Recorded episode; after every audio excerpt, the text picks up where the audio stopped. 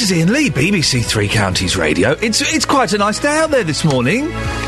It's not bad. A little do. I'll have some of that, please. Yes, thank you very much. I hope you had a nice weekend. I, uh, to be honest, I don't care. Mine was so lovely that uh, no, I don't. Mine was so lovely that I've become all selfish and horrible and had such a fantastic time. I shall bore you with it later on. Uh, lots coming up this morning. Uh, as always, keen to get your uh, thoughts and opinions on various bits and pieces, including we'll have the latest on the hospital fire that caused chaos for the uh, for Stoke Mandeville at the weekend. Fifty-three patients had to be evacuated following the blaze that started on four at 4.20 on Saturday morning.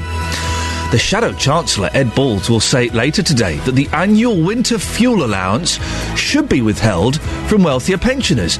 Well, is it time better off pensioners lost their winter fuel payment?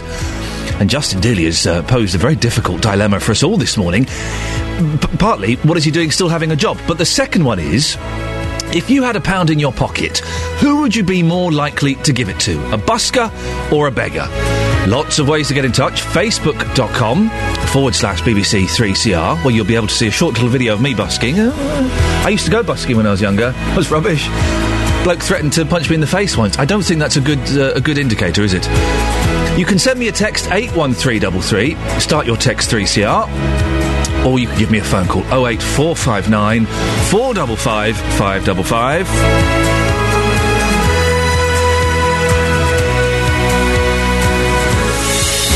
Across beds, Herts, and bucks. This is BBC Three Counties Radio. Now, a ward in Stoke Mandeville Hospital remains closed as investigation work takes place to determine what caused a fire there on Saturday. 53 patients had to be evacuated, and the Accident and Emergency Department was forced to run a reduced service. Well, Tara Gungaful has more. Tara, what happened? Well, the cause of the fire, as you say, is still unknown. But what we do know is that the Buckinghamshire Fire and Rescue Service were called to an incident at Stoke Mandeville Hospital at a horrible hour in the morning, especially for patients who are in bed and, and not feeling particularly great. It was at 4.20 on Saturday morning. And initially, three wards were closed, though the fire was contained in just one of those wards, and that was Ward 4. Now, as you mentioned, 53 patients were evacuated and moved to different parts of the hospital, and three of those had to be treated for smoke inhalation, and we're told that one of those patients has also sustained minor injuries to their hands. What have the fire service been saying?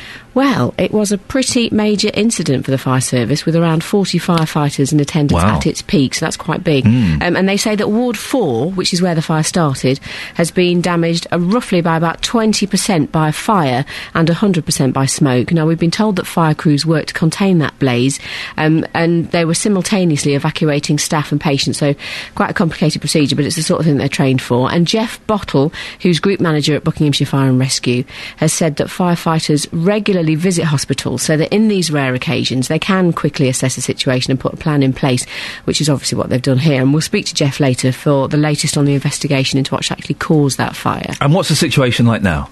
Well, in the most recent statement on their website, the Buckinghamshire Healthcare Trust say that Stoke Mandeville has stepped down from a major incident and has now returned to business as usual. However, Ward 4, which we know has got all the damage, um, it will remain closed for the next few weeks, and that's to allow investigators to discover the exact cause of the fire and for any necessary repairs as well. Now, we'll have a better idea of how long the ward will be closed and what effect this has for patients in the coming weeks when we speak to the Chief Executive of Buckinghamshire NHS Health Trust, Anne Eden, later in the programme, or more specifically, you'll be speaking to us. Thank you very much indeed. I look forward to that, Tara. Thank you very much indeed. 08459 455 555. If you or anyone you know was at the uh, Stoke Mandeville this weekend, do give us a call. Let us know um, what it was like. Morning, this is Iain Lee, BBC Three Counties Radio. Oh, that was professional, wasn't it? I know, I know. It- listen, it's Monday, 10 past 6. Your first day back at work after the weekend, you're not going to be perfect, are you? You drop things, you kind of you can't log the computer. It's all stuff, so just bear with me. One of those. 08459 455 555 is the telephone number. Facebook.com forward slash BBC3CR. If you go to the Facebook page in a couple of minutes, you'll see a video of me busking. We've got a, a, great, a cracking piece from uh, Justin Dealey coming up a bit later on. If you've got a quid in your pocket, do you give it to a busker or a beggar? and we're laying down. Listen, I went busking when I was younger. I don't think, I'm trying to think.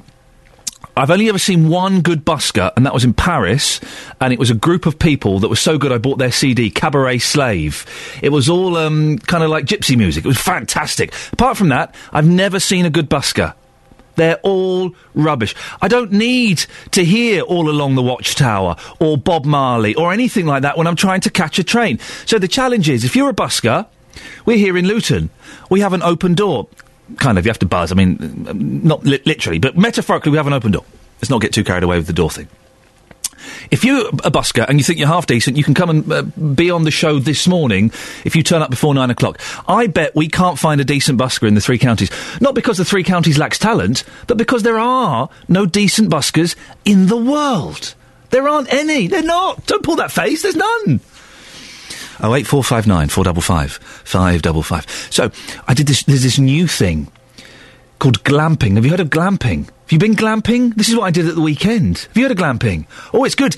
It's like camping, but it's glamorous. They've combined the word glamorous, me, uh, I know, me, and camping to come up with glamping. This was my pre birthday surprise that my boys had ar- arranged.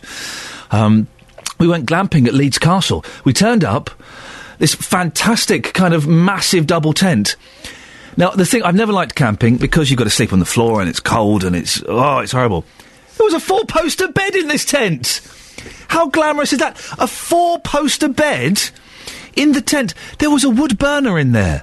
Now, listen. Normally, I would say don't have fires in tents, but this one was superb. Uh, we had a four-poster bed. We had a cot for the baby. We had a, um, a camp bed for the uh, eldest boy, which for some reason I ended up sleeping in on Saturday night. I don't quite know how that happened. And then we went, spent the weekend just wandering around Leeds Castle, a little bit of archery, watching a little bit of jousting, going on a. Fa- it was superb, absolutely superb. Glamping, but the thing is, we've spoiled it now. For my boys, three years and sixteen months, they can never go in a proper tent because they'll be saying, "Well, where's the three, the four-poster bed?" Where's the carpet? There was carpet in a tent. There was carpet in there. Wonderful. We had barbecues and everything. Superb. Anyway, 08459 455 555. Should we have a quick look at some of the front pages of the newspapers? Not all of them. We'll, we'll do. Um, actually, let's do it the other way around. Let's do the Express, the Mail, and the Sun, shall we? We'll do the big ones later. Yeah, let's, uh, let's break with convention.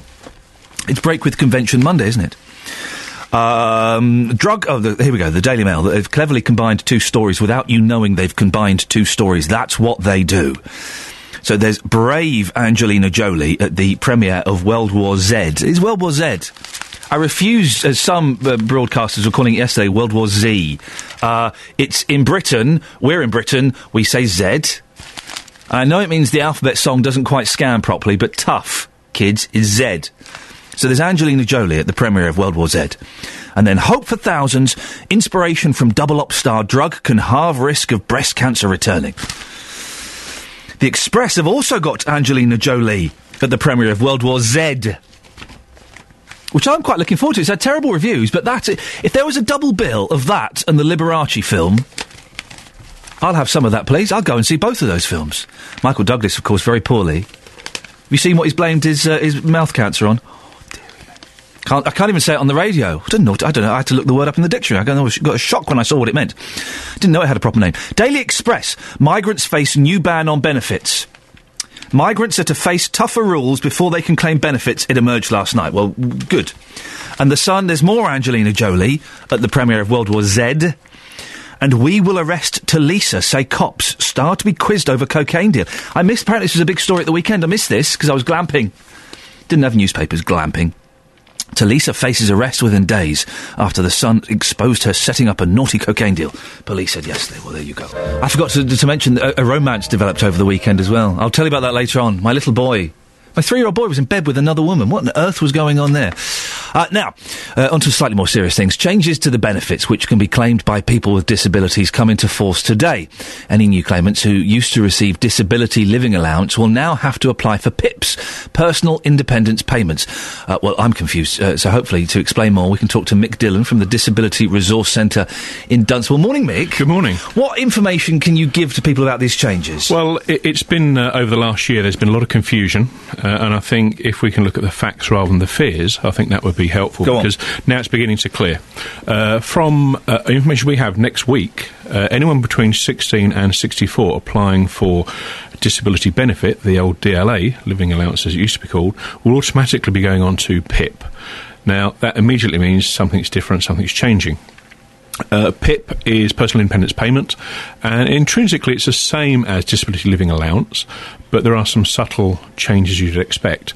The government do have an agenda to reduce the number of people taking up benefits, and if I tell you there's a thousand people a week taking up DLA, mm. and there's about I don't know, two and a half million people uh, taking DLA in, in, the country. You can imagine the scale of it. That's only half compared to the number of people on housing benefit, but it's a massive process. They want to save 20 billion. Uh, there's no secret in that as well. Uh, and PIP has two components of daily living. Uh, and two mobility components. DLA had three mm. care components, uh, and it's standard and enhanced. And what it's doing for the first time is looking at not just all the tasks of daily living, for example, which is, you know, uh, the ability to cook food, nutrition, manage budgets, you know, communicate with people, uh, a whole day to day activities and engagement. Uh, but it's also allowing other factors, other uh, experts and professionals to contribute to your case. So it can be your carer, it can be a health professional who's actually seen you with a disability uh, sometimes struggle or try to hide how you do things. With a disability, you convince yourself you can manage and you get by, but is it being done in safe, timely fashions, etc.? Mm. So for the first time, other factors, other people's evidence, if you like, can be contributing towards the PIP. Is this partly to stop people swinging the lead? Uh, yeah, DLA was while it's valuable and, and, supports a lot of people, as I've said, it, going back probably 20 years plus, it was not quite given away with a packet of mm. Smarties, but it was really not very robust. And people were giving lifetime awards who probably shouldn't. There are some people who, uh, with the, this change in benefits, who are worried that they're just not going to quite meet that criteria and lose out when they do actually need it, or, or their condition is variable. So they, you know, they might be really good one week, and then with something like MS, if it gets really, really hot, then they slump back. Well, again, for the first time, what, what uh, PIP will do is actually consider your ability uh, and your disability over a 12 month period. Right. So it will look retrospective, but also forward as well. Uh, and that's important, as you say, for fluctuating conditions uh, and various things. So it's looking at the bigger picture. Um, we always say to people, look at your worst case. So don't underestimate what you can and can't do, but you know you have to be honest. But look at the worst case as well, and then create this picture, build up this profile with other family members and carers, personal assistants, uh, medical people. It could be district nurse coming in to contribute to your picture, if you like, the understanding yep. how you really manage. Um, and then there'll be a, a, series of either questionnaires, face to face interviews for the assessors to understand the situation. Now, it's a points based system. One of the key things, and I suppose there's a clue in how to apply appropriately, if that makes sense. That there are little caveats through all of this, and it's about can you do the various tasks, and there's about ten of them for daily living and, and for for mobility. It's about preparing and planning for mobilising, and then actually moving around as well, with or without gadgets, yeah. uh, uh, equipment, wheelchairs, etc. But it's about actually, you know, looking at the whole series of point systems, and and, and then it can be actually put together Atos are going to be doing the local uh, assessments. Now, that word may strike fear into some people, but we really have to look at the, the facts, not the fears. I think that's really important about what the decisions are. Ultimately, Department of Work and Pensions take responsibility. Their adjudicators take responsibility, and there will be an appeals process. But, you know, for the first time, it's looking at the much bigger picture of, of okay. how disability impacts. Put your headphones on, uh, Nick, because we've got Donald in High Wycombe. Good morning, Donald. Morning, Donald. What's what's your story? Um, my wife, um, approximately 15 years ago, had a stroke. Um, was then also six months after diagnosed with epilepsy because of the stroke. Um, she's obviously just she was given a indefinite assess uh, indefinite award on her DLA, um, and yet pretty much every three years she has to go through an assessment and uh, the stress of not knowing whether her benefits are going to change is quite detrimental to her because it can it can bring on a fit. Um, and bear in mind, she's worked so hard to get her license, um, and it, it takes so much out of her when wh- when she when she has these assessments and she's waiting for this um, for for the award to come through. Oh, it's a stressful. It's a stressful period, isn't it? That that that whole Yeah. not quite knowing. Uh, i are you both worried, Donald, that with the introduction of PIPs, that she might lose out on her benefits? Well, she has just had an assessment. Right. Um, literally in the last couple of months, and literally last week received her letter saying that everything's at the right level. Okay. I don't know whether it's for these for this PIPs or, or what, but um, they, they they did an assessment. Someone came out, um, and that just What happened in the investment, Donald? How did it work? I, I, I unfortunately I wasn't there because I had to go out and on, on a job. Yeah. Um, but it, it was it was just a case. Of, I think with certain illnesses that things like a stroke, things like heart conditions and things like that, they're not going to get better with time. How people deal with them is what improves. Yeah. Mick, what, do- what do you make of that? Yeah, I, I, uh, morning, Donald. Uh, I think one of the key things y- your wife may have a three-year agreement because if you have a lifetime award, you, uh, I- I've never been called back, and I have a lifetime award. Um, so it, it may be some subtle changes in, in the small print uh, in, in the paperwork. I I think one of the key things, and I was just going to mention it uh, a second ago, is that the, the, the caveats, if you like, are that can you do things in a safe manner, in, a timely manner, but also what they call a reasonable manner as well. Uh, and now, the reasonable is not been proven yet what that actually means as a test case. And, and there's lots of things about um, PIP about can you walk 50 metres, and the government have said it's now 20 metres, and there's a High Court case going on about that. So that's still up in the air. The, the, the doing things in a reasonable time is apparently is if it takes you twice as long to do what an able-bodied person might do, then that's unreasonable, and therefore you would qualify. So they're trying to put measures in place, and all of these little caveats about all the tasks that anyone may do. Is it safe? Can you do it repeatedly as well? So if you need to feed yourself four times a day, perhaps, as some people may need to do, or certainly regularly, or take medication, can you do that reasonably as well? So the caveats are reasonable, timely, repetitively, and uh, you know.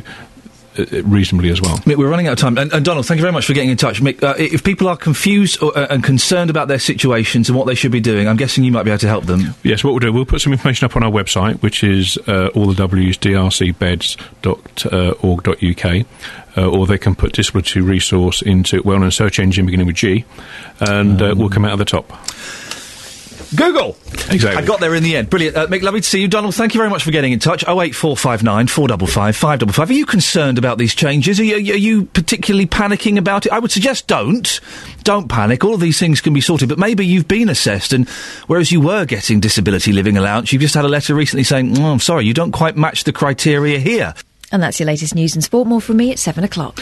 So, Catherine. Yes. Did you have a nice weekend? Yeah, I don't care. My weekend. Oh. No, I don't. I don't. I don't. It's very rarely I have a really nice weekend. Okay, go on then. Okay, what did you do? Nothing. Okay, so I, w- I went glamping. Yeah. I know it does sound quite gay, doesn't it? When I saw the word glamping, I was, what on earth is this strange hybrid of hetero homosexuality? And it is a little bit, but it's it's very camp. But it's fant- It's a posh tent, right? Hmm. It looks like a circus tent. It's got a four-poster bed in it. Right. Okay. That's probably the only camping I would do. Yeah, exactly. I, that whole thing of, of bivouacs. What's the point? Yeah, exactly. But here's the thing: my little boy, three years old. He wanted to play with the big boys, okay? There were big boys there. They were like eight and ten. He said, Dad, I want to play with the big boys. Said, well, let's go. We, we can go and play with the big boys. To be honest, the big boys were little thugs. On the Saturday night, they were conducting executions in a barbecue. Nice. Yeah, I know. so he, he said, I want to go and play with the big boys. I said, okay, what, how do you want to go and play with them? I want to do um, rollovers for them. Probably not the right approach. No, I know. I said, okay, well, let's let's go and do rollovers. So I taught him how to do rollovers, and he went and did them with the big boys. They weren't interested, but but four year old Erin was interested. Oh yeah. She was interested, so they're hanging out all night, like hanging around and playing and stuff, and it goes really well. But then the next morning, Erin pops over to our tent for breakfast. Okay, she's four, he's three. She's forward, isn't she? I, well, I know, I know. uh, and um, she, uh, th- th- I, they, I turned around. They were having breakfast. Where have the kids gone? Where have the kids gone? We couldn't find them. We went into the tent. Now, I, I don't know how you feel about this. They were both in bed eating brioche together. Ooh. Is that? I don't know. Is that appropriate? I don't know. I feel I should have done something. I mean, As a I- mother of daughters, I wouldn't have had that. no, I, as the mother of a son, I was thinking you. No, I wasn't. I was thinking that's terrible behaviour. Oh, it's all innocent fun. Crumbs in the bed, though, not good. Oh, dirty. But your weekend was all right, was it? yeah, Don't it was care. all right. Oh, Across beds, Herts, and bucks. This is Iain Lee. BBC Three Counties Radio. I know, I know. Coming up uh, in the next 30 minutes, you've got a quid in your pocket, okay? There is a busker. A little bit further down the street, you can see a beggar. Who do you give the pound to? If you go to facebook.com forward slash BBC3CR, you can see me, uh, a little, little seven second clip of me busking with a song that I wrote myself called Oh Baby, I Love You. I, I think it's pretty darn good. But who would you give the pound to? 08459 455 555. Now, listen, I used to go busking. Imagine that. I used to go busking. It was terrible. I once had a lunatic come up and threaten to punch me in the face. He pretended to be from the council. He flashed a bit of plastic at me. I'm convinced it was a library card. Having a library card does not mean you work for the council. It means you have access to council books. That's it. But how many uh, times have you heard something funny, interesting, or, or, or just stupid on the street? Well, Justin Dealey does all the time, and uh, usually he's got a microphone in his pocket. Yes. Well, the other day, he, he steamed into a row between an unlicensed busker and a beggar fighting over space in Luton Town Centre. Most normal people would just walk on by, but Justin, you, you got involved, didn't you? I did actually. You idiot. I mean, fascinating. A, a row between two people who were doing something illegal. It's illegal to beg in the UK, and it's also illegal to busk without a license. Is it? I didn't it know is. that. Yeah, Oh. you need a license. Of course you do. You can't just turn up on the street and start playing guitar. It's political madness gone wrong. It is PC madness in this country, but it was fascinating to, to hear this because the homeless man was saying, "Look, you leave me alone. You've got a house. Go away. This is my spot, not yours." And it was getting really, really heated. And I thought, I'm going to go over and have a quick listen to this. And um, when it all died down, that's when I got the microphone out. Um, I spoke to Anthony Grant. He's the homeless man. He's been homeless for seven months, and he he's been telling me how he became homeless and why he's so angry with unlicensed buskers. Take a listen to this. divorced my wife, got into another relationship. He went sour, and then I've just lost faith with people. To be honest with you, I just, if, not everyone, because not everyone's the same. Ev- you know, some people are nice and some people are horrible. I mean, night times when I sleep out, sometimes I get stamped on, I get beat up. You can see on the top of my head here, the last Okay. thing I've, you know. So what have you eaten today? No, uh, one orange. And that was since n- n- nothing yesterday, but an orange today. A lady gave me an orange just a minute ago. So you're here and you're begging for money because you, you need to eat. Yeah, I don't do drugs. I don't do drink. You plainly see, I don't no no alcohol on my breath, no cans. I don't drink and I don't do drugs like most of the other people around here that try and beg. They beg, they beg because they need they, they need their drugs or their money. I, be, I beg because either if I can make enough, sometimes I can stay in a B and B. There's a uh, um, an easy jet. They know me very well in there. Your, your big gripe is, is with Luton Borough Council because there are people here who are coming down and they're playing instruments and they're trying to get money and you feel that's wrong. These people should be having a licence or they shouldn't be here. No, that's right. Yeah, definitely, without a doubt, without a shadow of a doubt. Why should they be? I mean, I'm, I'm not doing nothing right. I I'm not asking for anything that anyone, as in pretending I'm something I'm not. Do you know what I mean? When they're pretending they aren't. They, they, they have a house. Well, why should they? Why should they be allowed to do that? Why can't well, I'll have their house and they can do this? Do you know what I mean? Oh, quite happily, I'll have their house. I'd love to be able to have their house. I mean, what would you say to anybody who's listening to this saying, well, it's a bit rich, and obviously uh, I'm sure they Yeah, go they, they sympathise with you're you because you're homeless, but, but what you're doing is also illegal, isn't it? You're also begging on the streets, which you're not allowed to do in this country. Yeah, I, I would agree with that, and and, and I don't want to do crime. I don't want to. In other, in other words, I don't want to go out shoplifting. I don't want to go and rob people. I don't want to go and do things. A shopkeeper here know me well uh, here because I, I cause them no trouble whatsoever, and you could ask them. they- they- You're just doing what you can to survive. That's why you're here. You, you're left with no option but to do this. I haven't had no option to do it. If I had an option to do it, if you, if if I had more of an option to do it, I I, I, I would do. Do you know what I mean? Just lastly, do you think that, that you can eventually turn your life around? I hope so, because if I can't, then what's the point in living? Wow, well, that's uh, was a powerful piece, Justin. Thank you very much for that. Did, did, you speak to the busker at all at any point uh, during this altercation? No, the busker quickly left, Yeah. um, so I was left with Anthony. But he makes an interesting point. Uh, as much as we can sit here and say what he's doing is illegal, but you've heard there that, that he needs to, to do that to, to try and improve his life. And and later we'll find out from people in Luton if they had a pound in their pocket. Uh, this is this is the moral dilemma this morning. If they if they had a pound in their pocket, who would they give the money to? The busker or the beggar? That's the question we're going to be asking this morning. You wouldn't give it to either, would you? Um, I would give it to the homeless man, actually. But, I mean, Anthony there, he says that, and you've got to take his word for it, that he doesn't drink, he doesn't do drugs, but I think a lot of people w- would stereotype homeless people. And again, in reference to what Anthony was saying, that those people might take that money and use that for alcohol. I think if I knew the homeless person wasn't going to use that money on booze and they would spend it on food, I would give it to that person every day. Okay, I'll wait for 0459 455 555. You've just heard Justin Dealey there. Who would you give the quid to? Thank you for that, Justin. Excellent stuff. Would you give the quid to the busker or would you give it to the beggar? Simple question. Oh eight four five nine four double five five double five. If you go to the Facebook page dot com forward slash BBC3CR, you'll see a little shot of me doing some busking to uh, visually illustrate the story that we are talking about. Uh, who would you give it to? Uh, and on a side note, there's no such thing as a good busker, is there? What a busker is, is someone who's learned four or five chords, a couple of Beatles songs, but with the wrong chords, uh, and maybe a Dylan song, and that's it. And they sit there. At the very best, buskers are, are all right. They're not brilliant. Some are awful. Some are just like, oh, that's all right. I, I could listen to that for the eight seconds it takes me to pass them. Can we find a decent busker in Beds, Herts and Bucks this morning? The front door is is open. You can come in into this studio if you're a busker and play us a song. And I'll be I'll be um, um, uh, who's that woman? Amanda Holden. I'll be Amanda Holden. Oh eight four five nine four double five five double five. Can we find a decent busker this morning? I think not. This is one of the songs I used to do busking. I used to do this. Imagine that. Imagine me with long hair. I know, I know, not that long, but that that long. No, not down to my bum, that long. Sort of just down my neck a bit. Looked awful. Had an undercut, so it was shaved underneath. Oh god, oh gosh. The 90s were cruel to many of us. So imagine me, long hair, stood outside NatWest in Enfield, North London, playing this. Oh dear. Ah. The scary thing is, I could still end up back there one day. You just don't know what's around the corner. Now, what have 600,000 people in this country got in common? The answer is they all get 200 quid every winter to help them with fuel bills. But those who are higher or top rate taxpayers would stop getting that payment if Labour regain power in 2015. Today, the Shadow Chancellor, Ed Balls, will say that Labour needs to accept an iron discipline on spending and the rich and retired should pay their bit towards deficit reduction.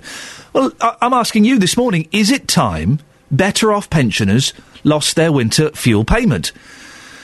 It is likely to affect about 600,000 pensioners who pay the two, uh, top two rates of income tax, saving around £100 million. But a Treasury source has described the pledge as utterly meaningless. Steve McCabe is the Labour MP for Birmingham Selly Oak. What you have to decide is, is welfare fair? Are the people who've paid in getting a reasonable return for what they've paid in? And does it make sense to actually be paying a fuel subsidy to someone who's also paying the top rate of tax and therefore patently doesn't need it? Well, the winter fuel allowance is currently paid to all state pensioners regardless of income. During the last general election, the Prime Minister David Cameron pledged not to cut welfare measures directed at pensioners. But the Conservatives have come under pressure from their Liberal Democrat coalition partners who want to see benefits for wealthy pensioners addressed before other cuts to the wider welfare budget can be considered. In April, Work and Pensions Secretary Iain Duncan Smith suggested that pensioners who don't need the extra payments should consider returning the benefit. Well, pensioner Tony says his winter fuel allowance doesn't go towards heating his house. When the money rolled in, I spent it on the waterfall in the garden. I don't make any apologies to anybody for doing that. So I wanted the waterfall mending. He mended his waterfall with the money that was due for his fuel allowance. Well, is it time better off pensioners lost their winter fuel payment? Or maybe you think that people like Tony should be able to spend their w- winter fuel payment how they like? On waterfalls. If you get a winter fuel allowance, do you deserve it? Should you get it? 08459 455 555. We're also talking about busking this morning. You, you've got a quid in your pocket. Do you give it to a busker or do you give it to a beggar? Uh, John's in St Albans. Morning, John. Uh, good morning. I'm actually in Northwood. Oh, I do apologise for that. We, we'll right. find the I'm, person uh, who wrote St Albans and we'll have them cleaned and then shot. Oh, that's all right. No, I, I, I listened to you years ago on LBC, but uh, I won't mention them again. No, don't you, don't you ever do. I have no idea what you're talking about. Now, John, you've got a quid in your pocket. There's a busker. There's a beggar. Who are you going to give it to?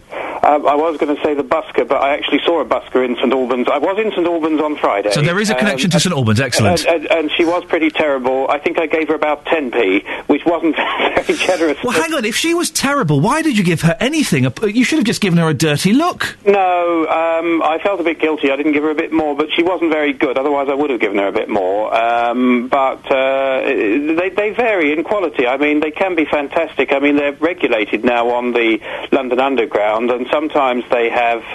Sometimes it's got a bit commercial. You know, they've got sort of backing machines and things. But you get sort of students from the Royal Academy of Music who are virtuoso violinists, um, and then you get sort of rent a Bob Dylan at the other end. You know, but if they can, if they're competent, you know, I like listening to music, so I don't care if they got a license or not. If they're good, um, I will throw a few quid in. I mean, sometimes you hear saxophone and things, jazz, and it can be. you know, John. sometimes it's terrible, sometimes it's great. I, I don't need to hear someone playing bad, out of tune saxophone over a karaoke tape of Careless Whisper by George Michael. it doesn't do it for me.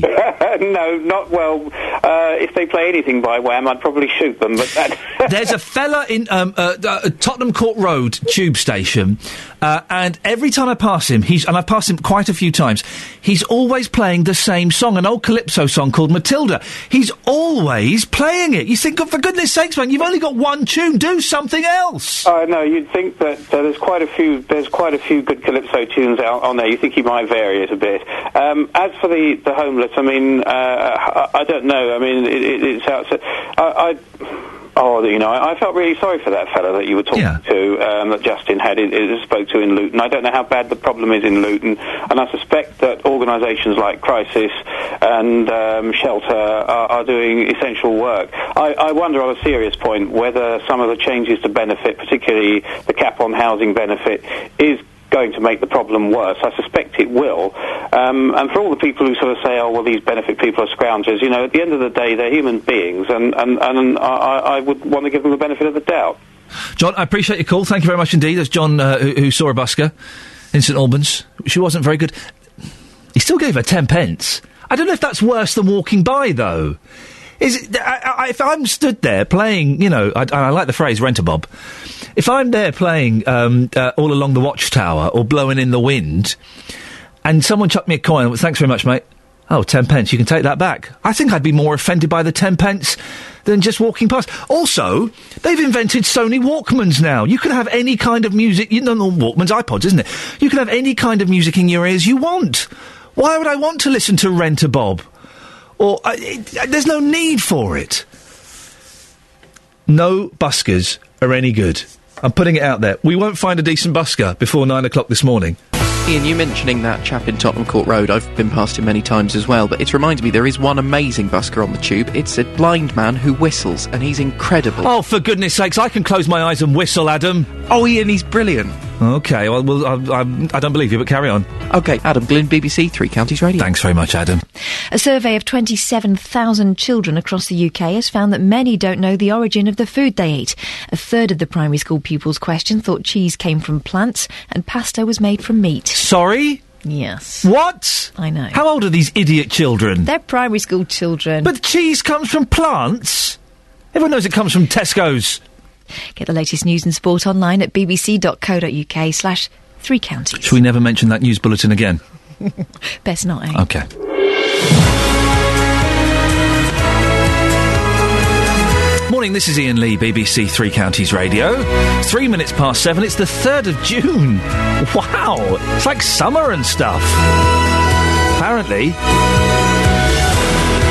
Ah, dear, lots coming up between now and 8 o'clock, including we'll have the latest on the hospital fire that caused chaos for Stoke Mandeville at the weekend. 53 patients had to be evacuated following the blaze that started at 4.20 on Saturday morning. I know it's a long shot, But if you or your family were there or involved in any way, do give us a call 08459 455 555. Shadow Chancellor Ed Balls will say later, I just can't take that man's name seriously, I'm sorry. Will say later today that the annual winter fuel allowance should be withheld from wealthier pensioners. Well, should you lose your winter fuel allowance, dear listener, if you are a, in inverted commas, wealthier pensioner? And Justin Dealey has uh, uh, stirred up a hornet's nest of music and beggary. If you had a pound in your pocket, who would you give it to? A busker or a beggar? And can we find a decent busker before nine o'clock? I don't think so. They're all awful. That's why they don't have recording contracts. That's why they're not on top of the pops on a Thursday night. Huh? Facebook.com forward slash BBC3CR. You can text as well, 81333. Start your text 3CR. Include your name, please. Or, and the best way to do it is look, all of the lines are free now. Give me a phone call 08459 455 555. Across beds, Herts, and bucks. This is BBC Three Counties Radio. A ward in Stoke Mandeville Hospital remains closed as investigation work takes place to determine what caused a fire at 4:20 a.m. on Saturday. 53 patients were evacuated away from the blaze and it caused accident and emergency to run a reduced service. Jeff Bottle is a group manager for Bucks Fire and Rescue Service and joins me now. Morning, Jeff. Good morning. Jeff, what preparations do the fire service make for situations like this? We undertake a lot of practice and preparation for a large number of risks and hazards in our area, and that includes all of the hospitals, uh, particularly Milton Keynes, High Wycombe, and in this case, Stoke Mandeville, which has really, really, which we never hoped to do, but was a massive benefit for us on Saturday morning. So, what, do- you mean? You go in there regularly to, to assess uh, things and, and, and how things are working there? That's it. What we do, we have uh, familiarisation visits for our local crews, and then we carry out exercises there. So what we had on the morning is a set number of plans because it can be quite a complex, or sorry, the hospital side is a very complex layout, and it has a very sophisticated alarm system, so that when there's we get an early indication of the where the fire is and an accurate location, so we can put our plans into place where our crews go to the correct location, uh, put the hose into what is called a dry riser so that we can get water to the floor of the fire quite quickly. The crews are aware of the layout. So it's, even though this is a very, very rare occurrence, they're prepared as much as they can, say in the early hours of the morning, to immediately put plans into place. 40 firefighters, I believe, were there at the peak of the fire. That sounds like a lot. Yes, we had the, the first incident commander was on scene within, definitely within 10 minutes, just over five minutes, and immediately requested assistance. This was mainly for personnel rather than the equipment. Uh, and at this point, I really must stress the amount of praise we have for the hospital staff who were doing their phased evacuation and remained so calm, so professional, working under such considerable pressure, evacuated a lot of people who are not very well to begin with, and now there was smoke and obviously scared. But really must stress how our respect and professionalism the hospital staff showed on this uh, emergency for them. Uh, any idea what caused the fire? Uh, the investigation uh, is still carrying out. They we had a fire investigator there all day Saturday, liaising with the hospital staff, and he'll be presenting his initial findings to senior managers, both of the fire service and the hospital care trust, uh, earlier this week. Okay, and uh, finally, 20% fire damage, 100% smoke damage. What does that mean? Uh, the hospital ward is separated into a number of bays, and one of the bays was completely destroyed by the fire. Um, there's a lot of equipment and beds in there which considerably added to the amount of and the toxic smoke that was produced. So that smoke has then moved from the ward into other areas of the building. So a lot of smoke damage, a lot of cleaning will have to take place to the rest of the building. Jeff, I appreciate your time this morning. That's Jeff Bottle, Group Manager for Bucks Fire and Rescue Service. Across beds, Herts, and bucks. This is BBC Three Counties Radio. So 600,000 people in this country all get £200 every winter to help them with the fuel bills. Are you one of them? Do you get 200 quid to help with the fuel bills? Now, if you haven't got much money, I'm sure that 200 pounds is very helpful. Thank you very much indeed. But if you have got a bit of money, well, you don't really spend that on the winter fuel allowance, do you? My my in-laws get that money. They're quite well to do, not millionaires, but they've got they've got a few quid. They give it to the grandchildren. We heard earlier from a gentleman called Tony, I think, who who spent it on getting his fountain, his waterfall fixed in his back garden. I'm paying for his waterfall. Well, today, the Shadow Chancellor, Ed Balls, will say that Labour needs to accept an iron discipline on spending and the rich and retired should pay their bit towards deficit reduction. And those who are higher or top rate taxpayers would stop getting that £200 payment if Labour regain power in 2015. Well, our reporter, Justin Dealey, has been in St Albans this morning. Justin, what have people been saying to you? First of all, it's a great name, isn't it? Ed Balls. The I guess- Balls. Ed Balls. I, ca- I cannot take balls seriously. I mean, I, it just doesn't work. You, if your name was Balls Mm, or mm. Cox, Yeah, yeah. you would ch- you would change your name, wouldn't you? Quite possibly. I think it's great, though.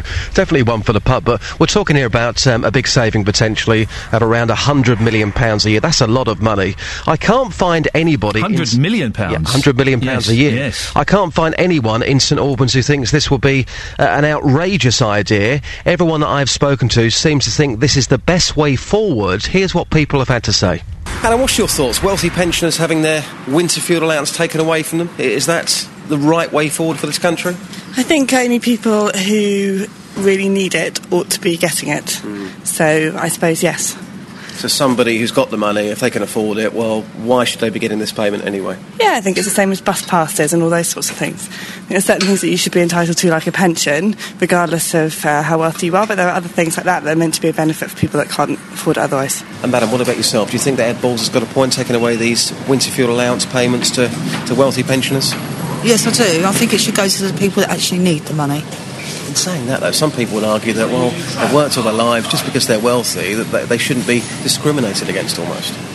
Yeah, I understand that point, but as I said, I do believe it should go to the people that actually need it. Janet, you agree with Ed Balls. Can you tell me why? I just think that if we're going to means test across the board and people are means tested for benefits, I don't think it matters whether you're young or old. It's not a privilege in, in society. We all, we're all here for a purpose and a reason, and we all contribute. And if people can afford um, not to take, then they should be contributing and it'd be a fairer society. Were any of the people you spoke to Justin pensioners themselves? No, not at this moment in time. It's very early in the morning. Haven't quite found a pensioner Hang on a minute. What, what does that mean? old, people, old people get up at like the, the crack of dawn. They can't sleep. No, I'm not saying that. I'm just saying where I am in St Albans right now, I haven't come across any pensioners. But as soon as I do, I will put that question to them. And I think the bigger term is here wealthy. You know, what exactly does that mean these days? Because what does it mean? Uh, if somebody says they're wealthy, well, what, what are they on? What, £30,000 a year? £40,000 a you- year? wealthy. Well, what does that mean? I'll give you a figure. If you've got more than 60 grand in the bank, you shouldn't get the fuel allowance. There we go. More than 60 grand? Yeah. Okay. It's it's two hundred pounds, okay, and it, it, some people the hundred million pounds that is, is being saved or would potentially be saved in the great scheme of things isn't massive. But when everyone else is making cuts, I guess it kind of makes sense, doesn't it? I mean, yeah, we, we need to make cuts. Obviously, we do as a nation. But I think a lot of people would argue if you do well for yourself in this country, and we are deemed to be one of the best countries in the world, if you do well for yourself, things go against you and people can turn against you. And I think a lot of people say, well, hang on, regardless of my wealth here, I have worked all of my life in this country. I've given a lot to this country. So just because I've got money, why should you be discriminating against me? I'm not discriminating. Oh, you're, you're pretending to be an old person. Yes, Sorry, I got confused. Justin, thank you very much uh, for that. 08459 455 555. You're a wealthy pensioner. You should not get your f- winter fuel allowance. That's according to Ed Balls. And it's kind of hard to disagree with it, isn't it? It makes sense. If everybody else is making cuts, then maybe some elderly people should do. And I can't think particularly of any other cuts that the that pensioners have been involved in. They're not affected by the in inverted commas bedroom tax. Oh eight four five nine four double five five double five. Bruce is in uh, Australia. Good morning, Bruce. G'day, Iain. It's uh, Bruce here. Long time no talk. It's been a few years. Um, I've been enjoying the lovely uh, weather here in Australia. Fantastic. And you, are you actually in Australia, Bruce? I am in Australia. Yeah, I work in Australia, so I, I listen to your program every every uh, afternoon when I'm working, and I've got my colleague uh, Jimbo. He's actually listening to it too. Okay, well, good morning. Oh, legitimately, that we are listening to your show. I, well, I, I believe that you are listening to my show, We Bruce. used to listen to South African radio, but we thought your show's better. So, what's your take on the winter fuel allowance?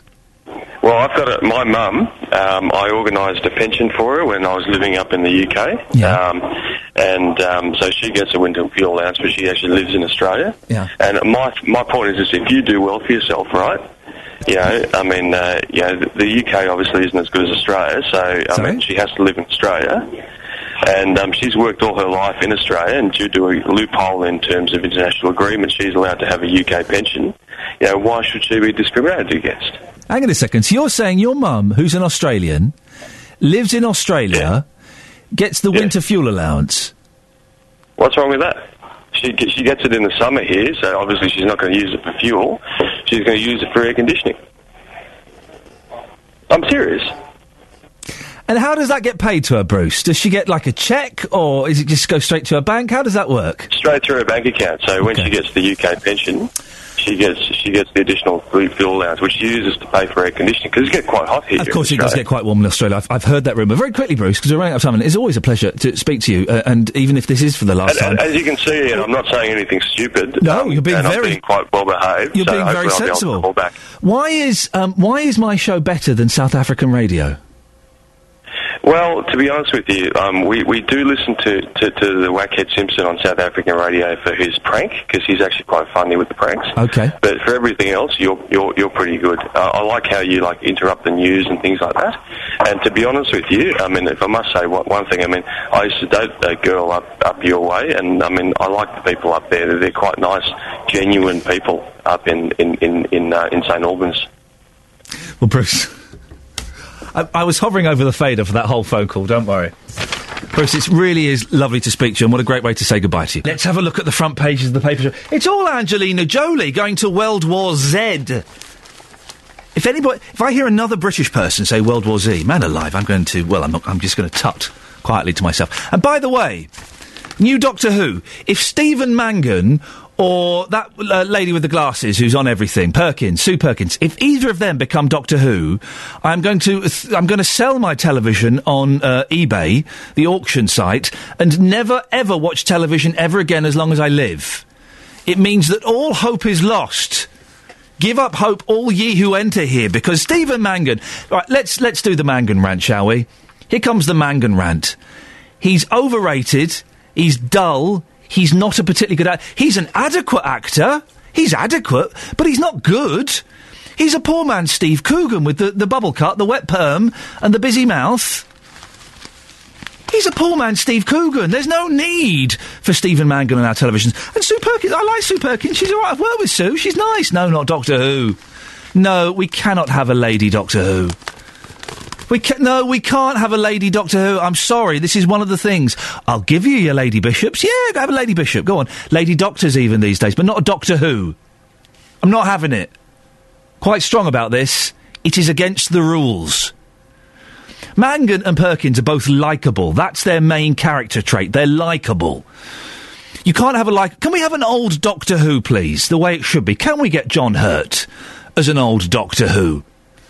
We can't. We can't have one of these youngsters. One of the newspapers. I'm sorry, Richard and Winslow. You're going to have to to wait unless you want to talk about Doctor Who. Sorry. Blah, blah, blah, blah, blah, blah. I beg your pardon. Oh, I didn't think I was on. You're- I was on yet. Well, no, you- on. is that- Shall is I- that- I make my point? No, don't make your point. Is that is that the noise you make when I'm talking? Well, I didn't think you. I didn't think I was through yet. I thought it was, I thought it was a general apology on air. No, I, what I'm doing is I'm I'm doing a piece, and then I go to you because you want to talk about pensioners, and I was about to be Yeah. politely saying, Yeah. Richard, you Well, may have. I start? No, you shan't start because I'm oh, talking to you. interrupt? No, All right. shush. When you're ready, in your own time. Unbelievable. Didn't I ban you once? I must have thought. You just about, just by the, the, the, the skin of your teeth. Stop snorting. So, these are the people, Richard, that are in line to be the new Doctor Who. We'll get to your point later, if at all. I could be the Doctor Who. I'm old. Rupert Rupert Grint is ten to one. Thunderpants. What about me then? No, not Richard. No, you're not in the running. Oh, all right. Can, do, how do you look in a scarf? Dreadful. Okay. Um, so Rupert Grint from the. Um, How do you look in a scarf? I, I look good in a scarf, actually. I look very handsome. Really? Although my haircut's too short. Though, isn't it, a scarf? How is scarf? How are scarves girly? Well, the way you wear it, probably. Anyway, look, I, I came on to phone up about the other thing. When are we going to get round to that? Billie Piper. Huh? Yeah, lovely. Would Definitely. Would she be good as Doctor Who? I don't know about that, but she's good at other things, I believe. Mart, that's the character she plays. Martin Freeman. Don't know him. He's the fella from The Office and The Hobbit. Don't watch it. Okay. Rhys Ifans, the Welsh man in his pants. Oh, yes, I like him. He's hilarious, old Rhys. Would he be good as a, as a doctor? I don't know. I don't watch Doctor Who. So since I saw a Dalek, we jumped behind the sofa. I haven't watched it since. For goodness sakes. All right, well, listen, you, you, you, you've called in about pensioners having it hard. Yeah, I did actually. But I know that chap, Bruce, and I know a lovely story about him, which I could tell you later. I on. don't want to hear it. Yes, you do. Yes, you should do. You know you do. Um, you, you said earlier about um, pensioners aren't having any other cuts. Well, we are. We're getting we're getting the inheritance tax cut uh, held at three hundred twenty-five thousand. So when I pop my clogs again, and it won't be too long, I'm sure, there'll be less to give to my son and heirs. But you, but again, it's outrageous. But, but Richard, listen, you're not listening to anything I'm saying this morning, and this is why this is why I'm, I'm close to banning you for I think the fifth time. you won't be affected by the inheritance tax. Your sons won't. Your, your sons will. You won't be affected. but so of course, it's my money, and of course, I'll be, I want my money to go where I want my money to go. You'll be dead. It doesn't mean the government can have forty percent of everything over three hundred twenty-five thousand pounds. I can't get a word. In edgewise. I can't get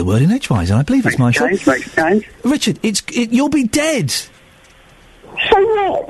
Just because I'm dead, you can't come and rob me. Take the pennies off my eyes. Oh, there's a couple. Of, there's a couple of pennies. We'll have them as well. I'll tell you what, the, what. One thing is, it means my show will run a bit smoother. Now, listen. Should I tell you about Bruce? Little story. No, lovely- I don't want- I don't want to very hear romantic. anything about Bruce. Yes, you do. Yes, come on. Here we go. Look, Okay, wait, go Bruce on. and Sheila. So, 08459 455 555 is the telephone number if you want to give us a call. The, the, the, pensioners have been, uh, uh, th- th- they've had it a little bit easy in terms of uh, some of the cuts that other people have had to face, haven't they? The inheritance tax won't affect, affect Richard, or pensioners, it'll affect their kids. Oh, wait, 459 4555. I believe I was going on a rant about Doctor Who for some reason. I seem to have um, got taken off target a little bit by Richard. Anyway, I haven't watched Doctor Who for ages because the Doctor Who, being younger than me, makes me uncomfortable. Um, he's leaving. It can't. That was it. Mangan and um, the lady with the glasses. Neither of them can become the new Doctor Who because if they do, I will just, I will sell my television and, and, and never watch it, nor appear on it ever again. Some say the latter doesn't happen very often these days anyway. Now, do you, oh, a lot of benefits this morning, we're going to another one. Do you or someone you know claim disability living allowance? It's being phased out and uh, replaced by the new personal independence payment. The change is happening because the government believes spending on DLA has grown at an unsustainable rate and should be better targeted. The current cost is £13.7 billion a year.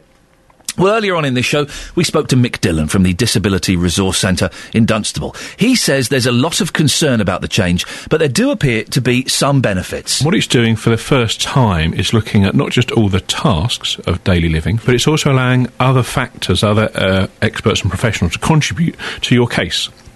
So it can be your carer, it can be a health professional who's actually seen you with a disability uh, sometimes struggle or try to hide how you do things. With a disability, you convince yourself you can manage and you get by, but is it being done in safe, timely fashions, etc.? We can now talk to the Minister for Disabled People, Esther McVey. Good morning, Esther. Morning, Iain. Esther, critics say the changes are making it too difficult for people in genuine need to claim their benefit. What's your response to that? Well, I, I don't believe that is the case. We've taken two and a half years to get uh, this new benefit right, working with disability groups, lobby groups, uh, individuals to ensure that really we are taking uh, all, you know, every condition into account. Equally, when DLA came about, it very much looked at physical disabilities. The new personal independence payment will look at all kinds of disabilities cognitive, sensory, fluctuating, and learning. There is a danger, isn't there, that people who, who have a condition that, that's variable, like MS, for example, could be assessed one day when they're fine and miss out on their benefits, which they do genuinely need. And you're quite right, fluctuating conditions are probably one of the toughest to assess. So to get round that, what we've done is we look at somebody's condition over a year. It's not on a specific day, because you're quite right, they could feel better one day, feel very much worse the next. So it's, you know, what is your sort of worst day like? Um, how tough is it? What, what support you need? And really get a feel for somebody's condition over a year. So actually, it is far more generous, uh, PIP, than DLA was for fluctuating conditions. There is lots of fear around this, and we heard from a, a, a listener earlier on whose wife had a stroke, and the anxiety around this is m- making her actually feel worse. Being assessed over a year, uh, it, it's going to make people scared, isn't it? And fearful, and these changes are causing fear. Hmm. Well, that's why, I, I, you know, thank thank you for having me on this morning because I'm trying to allay those fears. Because you're quite right. I think lobby groups have been out there, opposition politicians have been out there, actually putting across a lot of misinformation, and people uh, have asked for a face-to-face assessment rather than having to complete, as you would have under DLA, a sort of a complicated. But people could, would be more afra- could be intimidated in a face-to-face uh, assessment, wouldn't they? Well, not really, because it allows them to give people, you know, the chance to explain how their disability affects them on a day-to-day basis. Because remember, this is a benefit not about whether you can work. This is purely about how your disability affects you in everyday activities, about getting washed, cooking, clean, cleaning, reading, getting around. And this benefit is paid whether you're in work or not, or whether you're on other benefits. So that remains the same. But really, you know, we've just got to make sure that the 13 billion pounds we spend every year, and actually that's increased over this Parliament, um, you know, is being focused on those people who need it the most. Why have one of the tests been, been dropped from uh, the, the walking test? I think it's been dropped from 50 metres to 20 metres. Well, no, that's not uh, quite correct there. Uh, between the second draft and the third draft, there were changes because in the second draft it was looking more about aids and adaptations. And actually, if you look to the letter of the law, what it actually says is unable or virtually unable to walk, uh, but you could still get the higher rate uh, mobility within walking up to 50 metres. But what we did for clarity, because people were saying, can we have clarity within how far you could walk? We said automatically you'd get the highest rate if you could only walk 20 metres. However, if you can't walk that 20 metres safely, reliably, repeatedly, and in a timely fashion, then you know you could get the higher rate mobility up to 50 metres. Do you think it is a sign of a caring government to target those people who are most vulnerable in, just to save a few quid? But we're not doing that. As I've explained, when we came in in 2009, we were spending 12.6 billion pounds on this benefit, and actually by the end of the Parliament, we'll be spending 13.8 billion pounds. So we're certainly not doing that. This benefit is about people who need extra support for the extra costs they incur through being disabled. We will provide the money for that. Equally, under DLA, only 15% of people were getting the highest rates uh, of But some people will lose their Now benefits, won't they? 23%. Now 23% of people will be getting the highest But some people will lose their benefits. It's about saving money, so some people will lose out. Uh, it isn't, and by the way, some people, if they had a fixed term award, well, when that award ended, they would lose uh, their benefit too because it had, they'd had it for a fixed term. Um, so what we're saying is it's not a static benefit. It's not a benefit that you go on and go on uh, for life. Some people's conditions change over a year or two because it's about health conditions as well as uh, disabilities. Uh, therefore, we'd expect movement within the benefit. That happens already. All I can tell you for certain is that when the benefit started in the 90s, 1.1 million people were receiving it. Now, 3.3 million people are receiving it. And all we are doing, because it had grown 32% in 10 years, uh, is making sure that it isn't growing at such a rapid rate because it would be unsustainable moving forward. So, so final question: those those disabled people who feel they're being unfairly targeted just to save money, what, what would you say to them? Well, I'd say, and you've said that twice, and I'm going to correct you twice. We're not unfairly targeting anybody. We are not saving money. The actual bill is going up. And what I would say is um, that check online through PIP Checker when your assessment will be, because most people on an indefinite award won't be being assessed until 2015. And why we've brought this benefit really is to help people to focus those 13 billion pounds on the people who most need to support uh, the support, and also to really have a truer and fairer understanding of disability as we understand it in 2013. Esther, thank you very much indeed. Esther McVey, uh, Minister for Disabled People. 08459 455 555. In reply, England were dismissed for 273 with Jonathan Trott unbeaten on 109. Here's New Zealand skipper Brendon McCullum. I'm sorry, I can't bring you that. Uh, that Well, uh, the quote reason right we now. were playing the cricket was so great because it was just a fantastic time and we had a really great time, Fush and Chaps. That's a well, fashion chaps saved it, but that was a bit of Australian up to then. That's your latest news and sport. More from me at eight o'clock. Don't pick on me, it wasn't me that didn't have the right bit of audio queued up, love. Soz. On FM, AM, online and digital radio. This is Iain Lee. On BBC Three Counties Radio. Morning. We're still trying to find a decent busker. There's a question around this. Justin uh, Dealey interrupted a, a, a, an argument, let's call it, between a busker and a beggar over a bit of land. There's, you've got a quid in your pocket, you see a busker, you see a beggar. Who do you give the money to? 08459 455 555. On the back of that, I've put out a call. Can we find a decent busker before nine o'clock this morning? I don't think so. At the very best, they're all right. Generally, they're rubbish, aren't they? 08459 455 555 is the telephone number if you want to give us a call on that. Now, an audit undertaken at Luton and Dunstable Hospital, Hospital in the first three months of this year has highlighted problems with procedure whilst discharging patients. Among the failings found by the report were two patients being sent home with cannulas still in their arms. Ouch.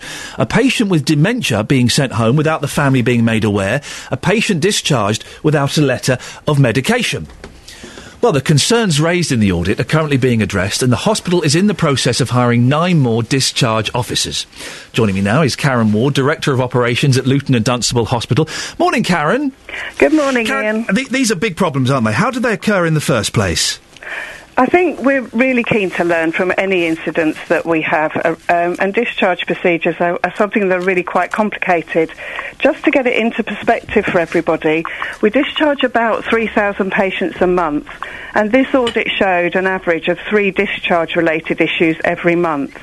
Now, I don't want to kind of undermine that, that three is still three too many, and we're working really closely with... A, A patient being sent home with dementia without the family being made aware. Listen, the other 99.9% may get away fine, but, but for that person and that family, that's not good enough. How did that happen? I think you're right. It's not good enough.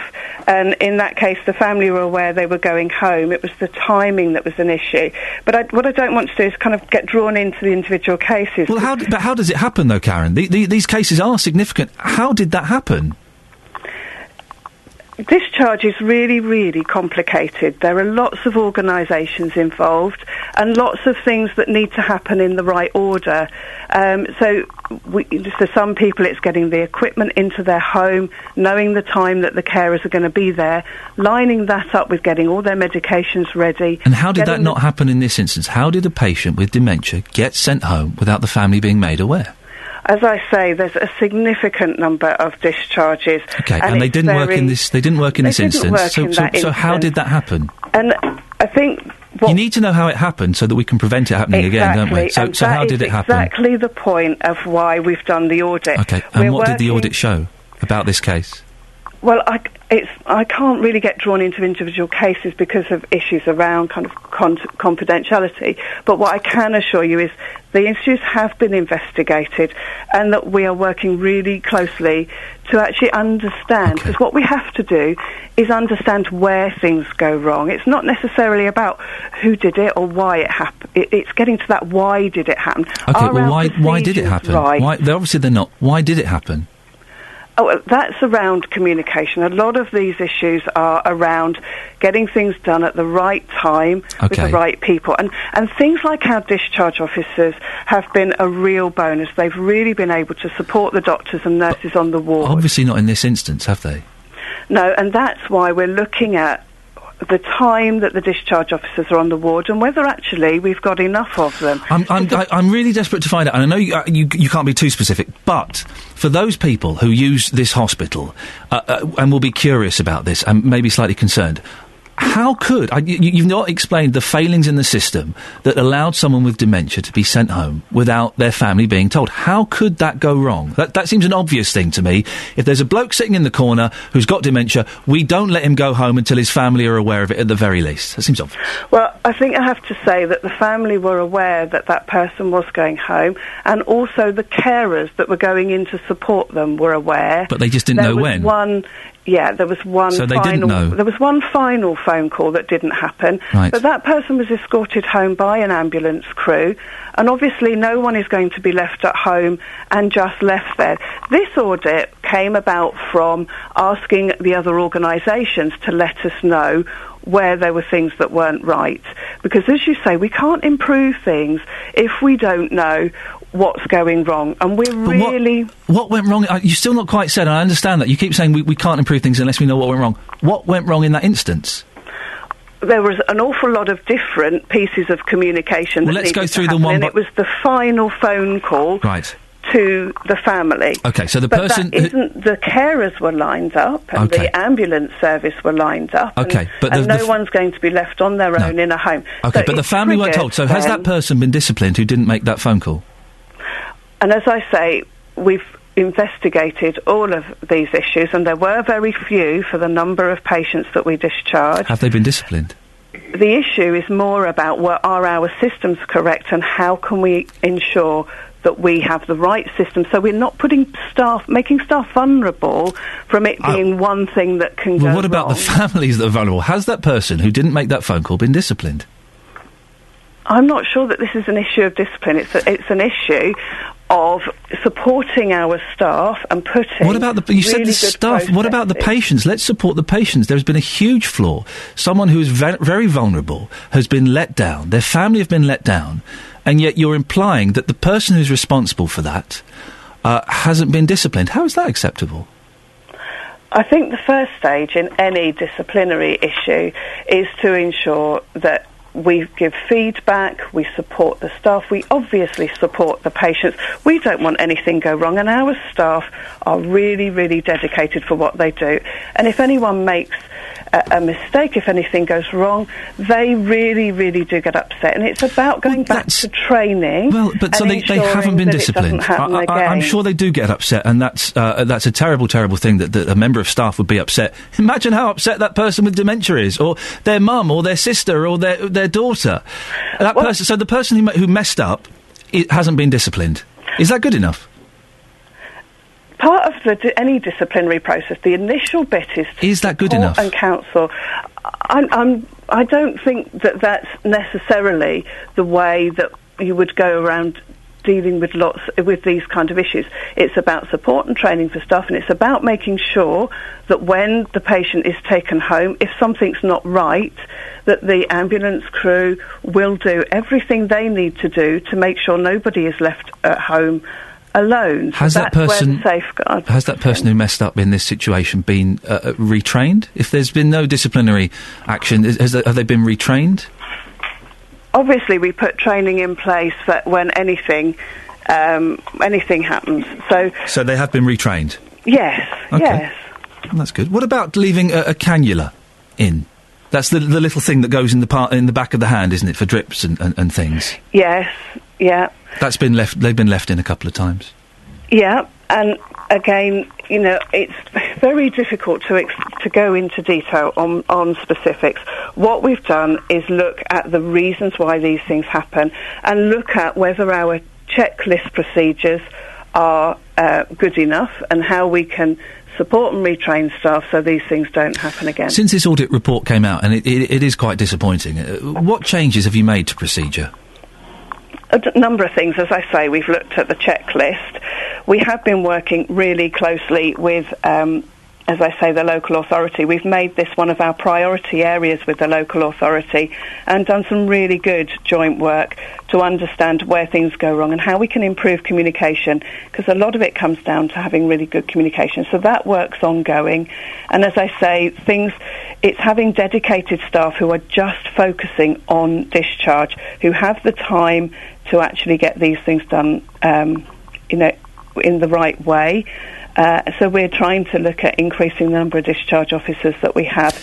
And listen, we're all human. We all make mistakes. The thing is, if I make a mistake at work, I play a Fleetwood Mac record instead of a Kinks record, or I go to the wrong caller. But in a hospital, there is no room for mistakes, is there? My little boy's about to go to hospital this week, and if I, if some of the things I, that's been happening in your hospital happened to him, I would be furious. I think again it comes back to getting this into perspective. The perspective is That- someone with dementia was released without their family being told, a patient was discharged without a letter or medication, uh, and cannulas have been less, left in people's hands. I, I know that the percentage is tiny, but that's not good enough, is no, it?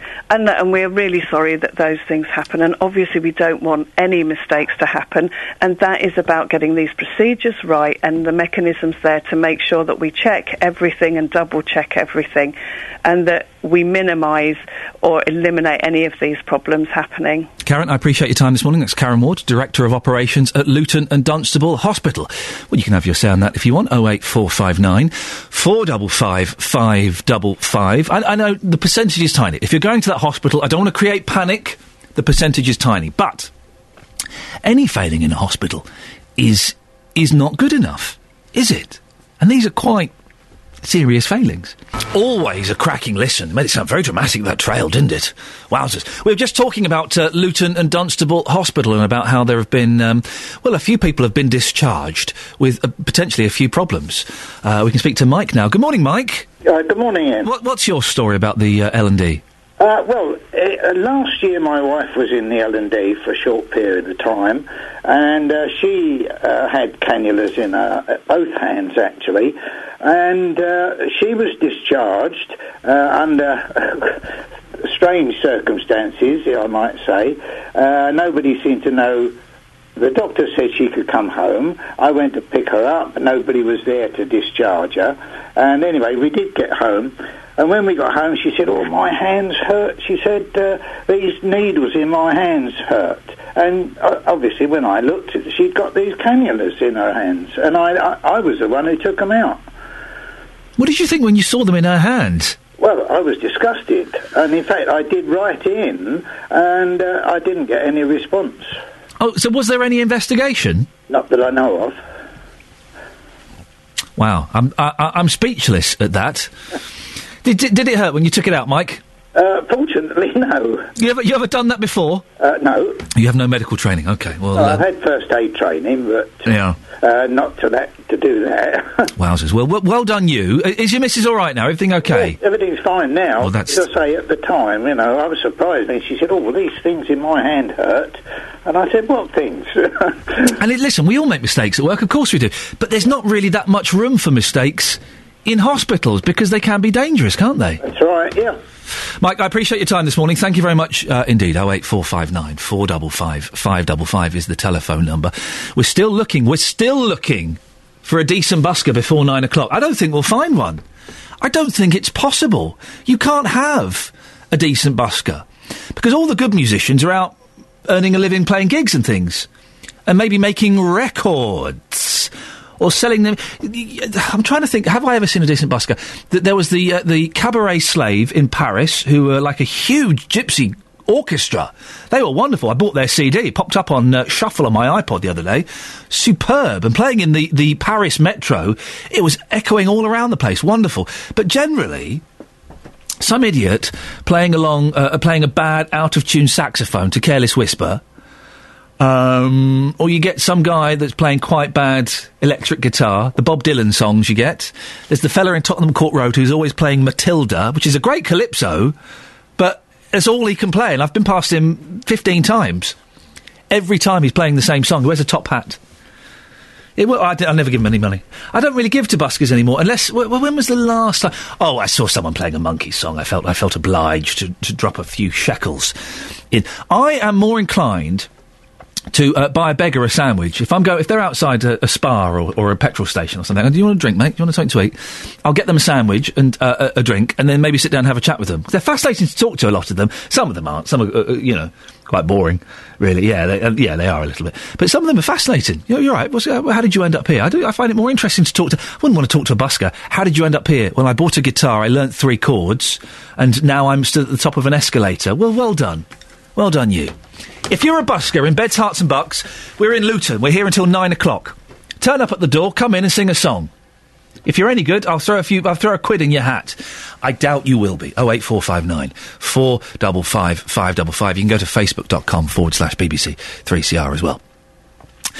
There are fresh calls this morning for the rules on parliamentary lobbying to be tightened up.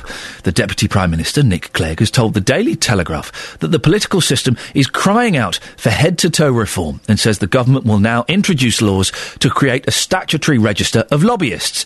His comments uh, come after three peers were filmed allegedly offering to work for money. All three deny any wrongdoing.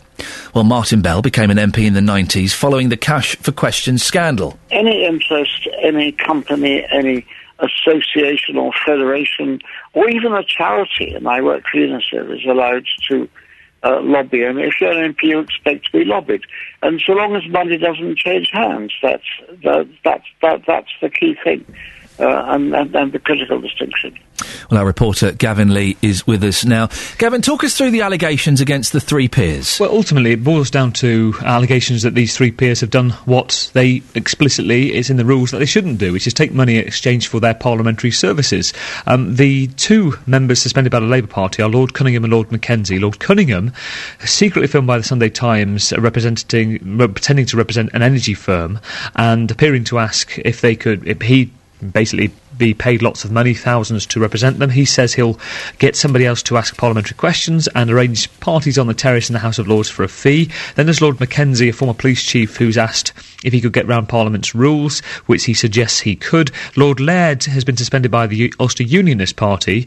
Uh, he was approached by a fake uh, lobbying company set up by BBC Panorama and The Telegraph, claiming to be from Fiji, and asked if he was interested in being paid to work for them. He suggests he would. I should say all three are saying they're strenuously deny any wrongdoing and will help with this parliamentary investigation into them. So, so that's all they're saying in their defence at the moment, is it? We didn't do it, Gov. It wasn't us. Yeah, I mean, there's a there's a big issue here. I mean, Patrick Mercer also um, resigned on, on Friday, the Conservative MP, and you know there was a, an issue that's been going not just for, just for three years, because three years ago the coalition said they would change the rules to make it basically harder to. Um, be, be lobbying and actually just make sure there's a controlled measure in place that lobbying continues, but it's more transparent. But you know, rewind back 20 years, John Major's government and all of the cash for questions uh, scandals. We just heard Martin Bell talking there. These allegations are swir- still swirling around. I think the one thing that sh- possibly changed this time is now, after the Upteenth scandal this this weekend and these allegations, Nick Clegg's written to the Telegraph this morning saying finally he's aware there's a Groundhog Day feeling all of the time. Within the next year, he is promising change and saying the other two parties, main parties, are behind this. Well, what change can there be, Gavin? Well, this is interesting. There's a couple of options that they have. One is um, this register of um, transparent lobbying. Essentially, what you have is, um, at the moment, an agreement within Westminster that proper lobbying is a good thing for Parliament, that you don't want politicians completely cut off or isolated because it's part of the democratic process. The issue is how you do it transparently, where people can see who's arguing for what and who's arguing to who for what purpose without money changing hands. Um, so that's one thing that could get drafted up. In the States, in Canada, in South American countries, they have what's called real recall, where if something goes wrong in an, an event like this, um, you have people power. If 20% of the electorate um, decide that they, or sign a petition, basically they are they're sacked by the voter themselves. Um, this was considered by Parliament for to exactly you know, tackle something like this, but at the moment it seems they're, they're shifting towards a sort of a committee of grandees at Westminster to decide that instead. Gavin Lee, thank you very much uh, indeed. Uh, Of course, there should be a, a, lobbyists register, and everyone should know if there's a lobbyist living in their town. Be fully aware of it, shouldn't they? Of course. Gavin, thank you very much uh, for that. Uh, lots of you been on the Facebook page this morning. Facebook.com forward slash BBC uh, 3CR. you got a quid in your pocket. There's a busker, there's a beggar. Who do you give the money to? Stephen Clark? Neither. Stephen. Harsh. Diane says, I'd give it to the busker, as I never give money to beggars. I always give them food direct. Nick says neither. Give it to JVS to get help with his attitude problem. Attitude problem? Julie says, uh, um, um, I, I'd give it, she agrees with Diane. Uh, Alan says, my pound, I earned it. They're both parasites. Well, are they parasites? The argument is, isn't it, is that the busker is doing something to earn the money, that they're, they're displaying some kind of talent, they're at least uh, doing some sort of work, putting some effort into it, whereas the beggar is sat there on his backside with his hand out. But if the beggar really is completely on hard times, then he's possibly more deserving, isn't he? Mark says, when I was in a job, I'd have given to both of them, but I don't give any more. I'm a regular to Covent Garden.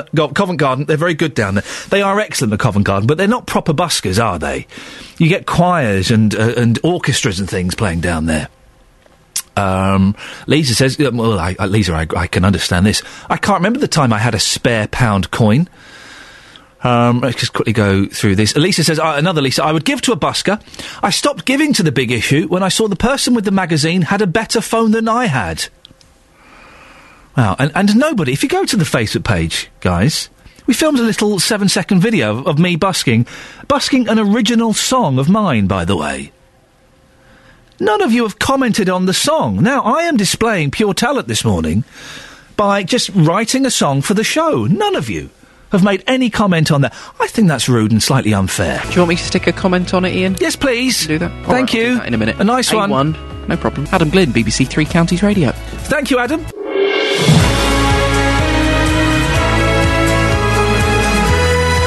I should really have used Catherine's news bulletin there to go for a wee. This last hour is going to be very, very uncomfortable. Have we got any long bits of audio coming up? Nope. Nope, nope, nope, nope. Maybe JBS can take over early. We'll see. One of the things about camping I'd forgotten about is you've got to walk miles to go to the toilets. I, I nearly did what my boy did and had a wee at the back of the tent, but I thought better of it. Anyway, you don't want to hear about my bladder. Oh, you do? No, you don't. Right. Lots coming up between now and JVS at nine o'clock, including we'll get the latest on the hospital fire that caused chaos for Stoke Mandeville at the weekend. The Shadow Chancellor, Ed Balls, will say later today that the annual winter fuel allowance should be withheld from wealthier pensioners. Well, is it time better off pensioners lost their winter fuel payment? What do you think?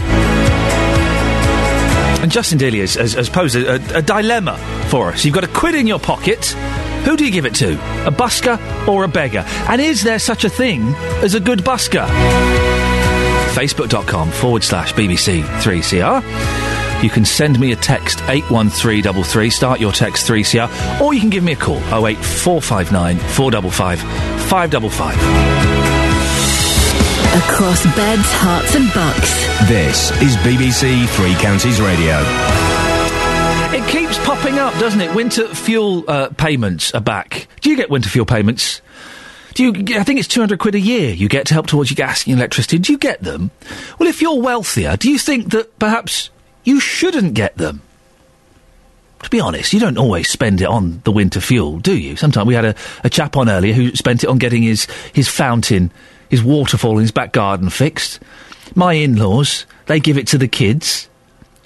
Should you be getting your winter fuel payment? Labour say they'll cut winter fuel payments for the UK's richest pensioners if the party wins the next general election. The Shadow Chancellor, Ed Balls, is expected to announce the move in a speech this morning as part of what he'll call a fairer approach to deficit reduction. It's likely to affect 600,000 pensioners who pay the top two rates of income tax, saving around £100 million. Well, pensioner Tony says his winter fuel allowance doesn't go towards heating his house. When the money rolled in, I spent it on the waterfall in the garden. I don't make any apologies to anybody for doing that. So I wanted the waterfall mending. He wanted the. I've paid for his waterfall to be mended. That's nice of me, isn't it? I haven't got a waterfall. Well, of course, there are pensioners who do depend on this money to pay all of their bills. But is it time better off pensioners lost their winter fuel payment? 08459 455 555. Justin, you're out in St Albans this morning, aren't you? I am indeed. I still can't find anybody, Iain, who thinks that this is a bad idea. Most people are saying to me, this is common sense. It should have happened a long time ago. Now, earlier you said to me, go and find some pensioners. Well, that's exactly what I've done, and here's what people have had to say. Geraint, so I would describe you, and I could be wrong here, as a, as a wealthy pensioner. Yes. Do you think that you should still be getting your winter fuel allowance despite the fact that you are quite wealthy? Well, I think that the thing is that there are quite a lot of things now that we ought to look at as savings, and I think winter fuel is one, and bus passes are another for the wealthy and for the people who can afford it. So what do you spend that money on? When you get your winter fuel allowance, clearly it doesn't go on your fuel. Do you spend it on, on something else and a, a little treat for yourself every year? 200 quid is about 20 coffees, isn't it? In the cost of coffee, something So that's what you spend it on then. so if it was to go, you wouldn't miss it at all. Uh, of course you'd miss it, but you'd have to tighten your belt in some very small way, sorry. But um, it'll be okay. I can manage. Russell, you're 63. You do receive the winter fuel allowance. Would you describe yourself as, as wealthy? No. so you think that you still deserve it? Yeah, well, certainly, yeah. So what about people who have got the money? Should that be taken away from them? It's hard to say, really. It's not their fault if they're wealthy. They probably work hard for it, but it's not necessary for them to, to receive it. I don't think. You know, it's only a. It's not really much anyway, is it? So they could forego it. So it's got to go to, to people who, who need that money a lot Well, I more. say it's got to go. I think it should go to the people that do really need it. Yeah. Keith, you're 63. You agree with Ed Balls' comments. Can you tell us why? Uh, I think uh, the, the country's got to balance the payments, got to balance the books, and I think that's a fair point to to take away something that people can really do without because they've got they've saved money through their lives, they've got uh, good savings, they've got a good pension. Well, yeah, they've probably got a good pension coming in, and so um, I think it's it's reasonable judgment really because um, they can afford to do without it. Basically, the money could be better used else, elsewhere in the social security budget. You know, Can I ask one final question, a personal question? You're 63. Uh, you're off to work today. Um, very well dressed. Uh, would you describe yourself as a wealthy pensioner? If your winter fuel allowance was taken away from you, would you miss that? Uh, if I was a wealthy pensioner, no, I wouldn't. 200 quid a year, basically, I wouldn't miss it, no. If it was taken away from you personally, you would, though? Uh, the, I think uh, when I retire with the pension that I will have, yes, I would. Justin, there will be people listening to this who think, well, hey, whoa, hang on a second. I've paid my taxes for the last 40, 50 years. Hmm. I deserve this 200 quid. Whether whether I need it or not is by the by the by. No, that's the point that uh, one of your callers made earlier on, and he was saying, "Look, I I make no apologies. Go out and get my waterfall for my back garden." Um, a lot of people have paid into the system for years, and they would see this as a treat for them. But the question keeps coming up this morning. People keep asking me, "Well, what does wealthy mean?" Um, you tell me what that means, and other people saying, in the grand scheme of things here, to to make these changes to save 100 million pounds. In the grand scheme of things, 100 million pounds in this country is absolutely nothing. Justin Dealey, thank you very much. We'll be talking to you uh, before nine o'clock. Joined now by Neil Duncan Jordan from the National Pensioners Convention. Uh, morning, Neil. Where does, where does the National Pensioners Convention stand on this? Well, it's quite interesting. All the political parties, all the main three, are saying that they're going to, after the general election, look at the universal benefits. And what Labour have done today is they've started with what probably is an easy one to raise with the public, taking money off people who don't need it. And of course, that's a very easy way to start. What our concern is, is that A, it won't raise very much anyway, so it's not being done for financial reasons. It's actually being done, I think, to soften up the electorate for much bigger changes. If you're really interested in raising money, you have to take it away from everyone. You have to take not only that, but the bus pass, the free TV licenses, and so on. And so this is sort of opening the door, if you like, to a much bigger and more serious issue that I think is coming down the line. But if pensioners are uh, wealthy, and of course I'm, I'm talking about a minority here, but if there are wealthy pensioners, why should they get the heating allowance free? Why should they get a free bus pass? Why should they get a free TV license? Absolutely. Let's move beyond pensioners. Why should the wealthy not be taxed more generally? I mean, no, no, hang on a minute. That's what really. If society's so upset about people having things they shouldn't have, why are we looking at wealthy pensioners when there are very, very few, as you know?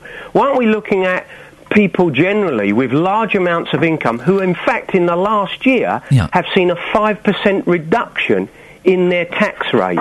Now, you compare that. But Neil, we, are going. hang on no, minute, we you- are going slightly off topic, well, no, Neil. because you want me to, to be drawn into something that I don't think is relevant. Well, I, well then I, I I want you to talk about the subject we're talking about. If you don't want to talk about that, then th- there's. I don't want you to talk about something else. No. Well, I'm, I'm quite happy to talk about it. I mean, I Okay, think well, let's- what, this, let's I think about what it. this is about is, is about, as I said, opening the door for bigger changes, not just from Labour, Well, let's- but uh, from all the political Neil, parties. I'll ask you the question again then. Why should wealthy pensioners who don't need the money and spend it on other things, why should they get winter fuel allowance? Well, we think what should happen is benefits should be paid universally to everyone because that's the simplest and cheapest way of doing it. It's not and fair, then, is it? And then the taxation system should be used to take it back off those who society thinks don't need it because that's the most effective way of doing it. The other way, which is what Labour are suggesting, is that we introduce a means test. Now, when you introduce a means test, it costs 10 times as much to administer than paying a universal benefit. So you don't gain as much as you think because you've had to pay out more in administration. So you do There agree that, wa- that there you do agree ways- that wealthy pensioners shouldn't get the fuel we allowance believe then? the wealthy should be taxed more, pensioners and other people. Absolutely. Okay.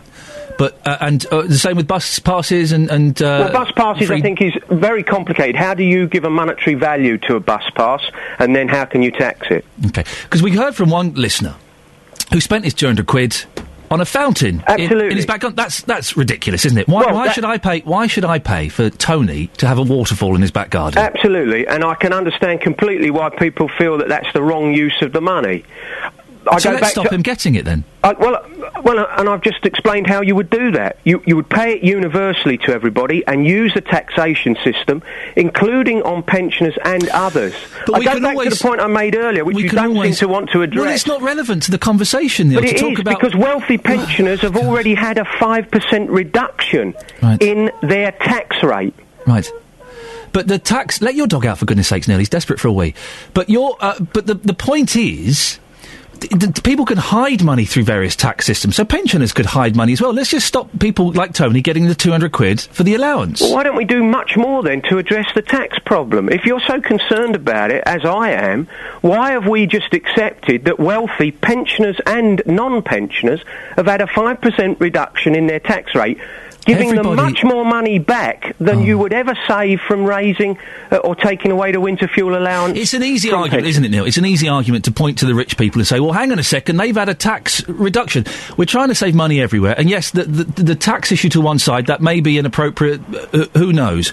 But the issue here is there are people who are being given 200 quid a year of my money that don't need it and don't deserve it. And we should stop that, shouldn't we? Well, whether you can argue they deserve it or not, I think it's a Well, different. well, they don't deserve it. If they've got the money, they don't deserve it, do well, they? that's a different question about whether people are okay. entitled to certain Do you benefits. think? Do you think But- they deserve the money then? Well, do do people? Oh, don't answer it with a question, Neil. Please Well, answer look, the question. Do el- do rich You- elderly you- people you- deserve You the, don't want to hear my side of the argument. You want to brush over the fact oh. that the wealthy have had a reduction in their tax. No, we've addressed that, Neil. We've no, we addressed haven't. that. You don't accept it. No, I do accept it. They've had a reduction you- in their tax. Well done, excellent. Do you think rich pensioners deserve the 200 quid fuel allowance? I think they deserve to be had it paid universally and then use the taxation system to take it off them. We got there in the end, Neil Duncan. Thank you very much indeed. Neil Duncan Jordan from the National Pensioners Convention. Don't answer a question with a question.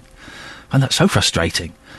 And the tax thing is, with the, yeah, yes, okay, rich people, Google isn't paying tax. Okay. Rich people have, have had their, their tax reduced. Okay. Can we get back to the topic we're talking about, please? Deary me, indeed. Oh, 08459 455 555. You're a wealthy pensioner. You get 200 quid a year to, uh, fu- uh, for your fuel, for your, your tax, uh, for your electricity and for your gas. Do you deserve it? Should you have it or should we be taking that away? Well, after nine o'clock, JVS will be asking, is it fair to take winter fuel payments off wealthy pensioners? 08459 455 555 is the phone number if you want to give us a call. Uh, if winter, this is a text from Bill in um, Milton Keynes. If uh, the winter fuel allowance is turned into a means tested benefit, how much would that cost? How many pensioners would not claim due to pride? A better idea would be able, uh, would be to incorporate the winter fuel allowance into the basic pension. Vandabby doozy. Morning. Morning to you, Jonathan Vernon Smith. How do you keep that shirt so crisp and white? I buy a new shirt every time.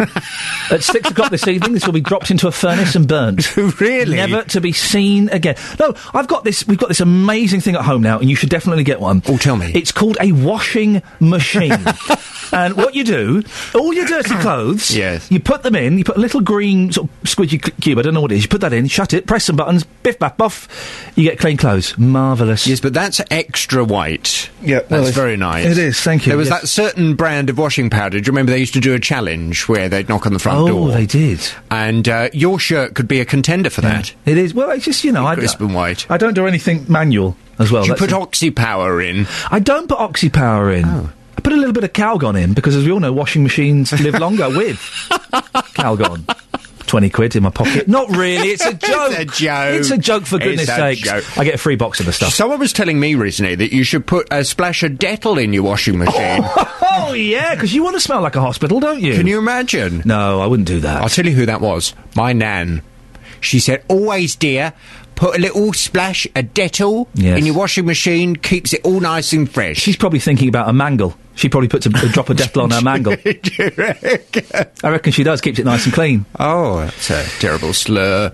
Lovely to see you. I have, have heard uh, about your show last week. You upset a lot of people on Friday. I didn't listen to it because I was driving off to Leeds Castle to go glamping. But I've heard you upset people. Uh, uh, will you be upsetting people today?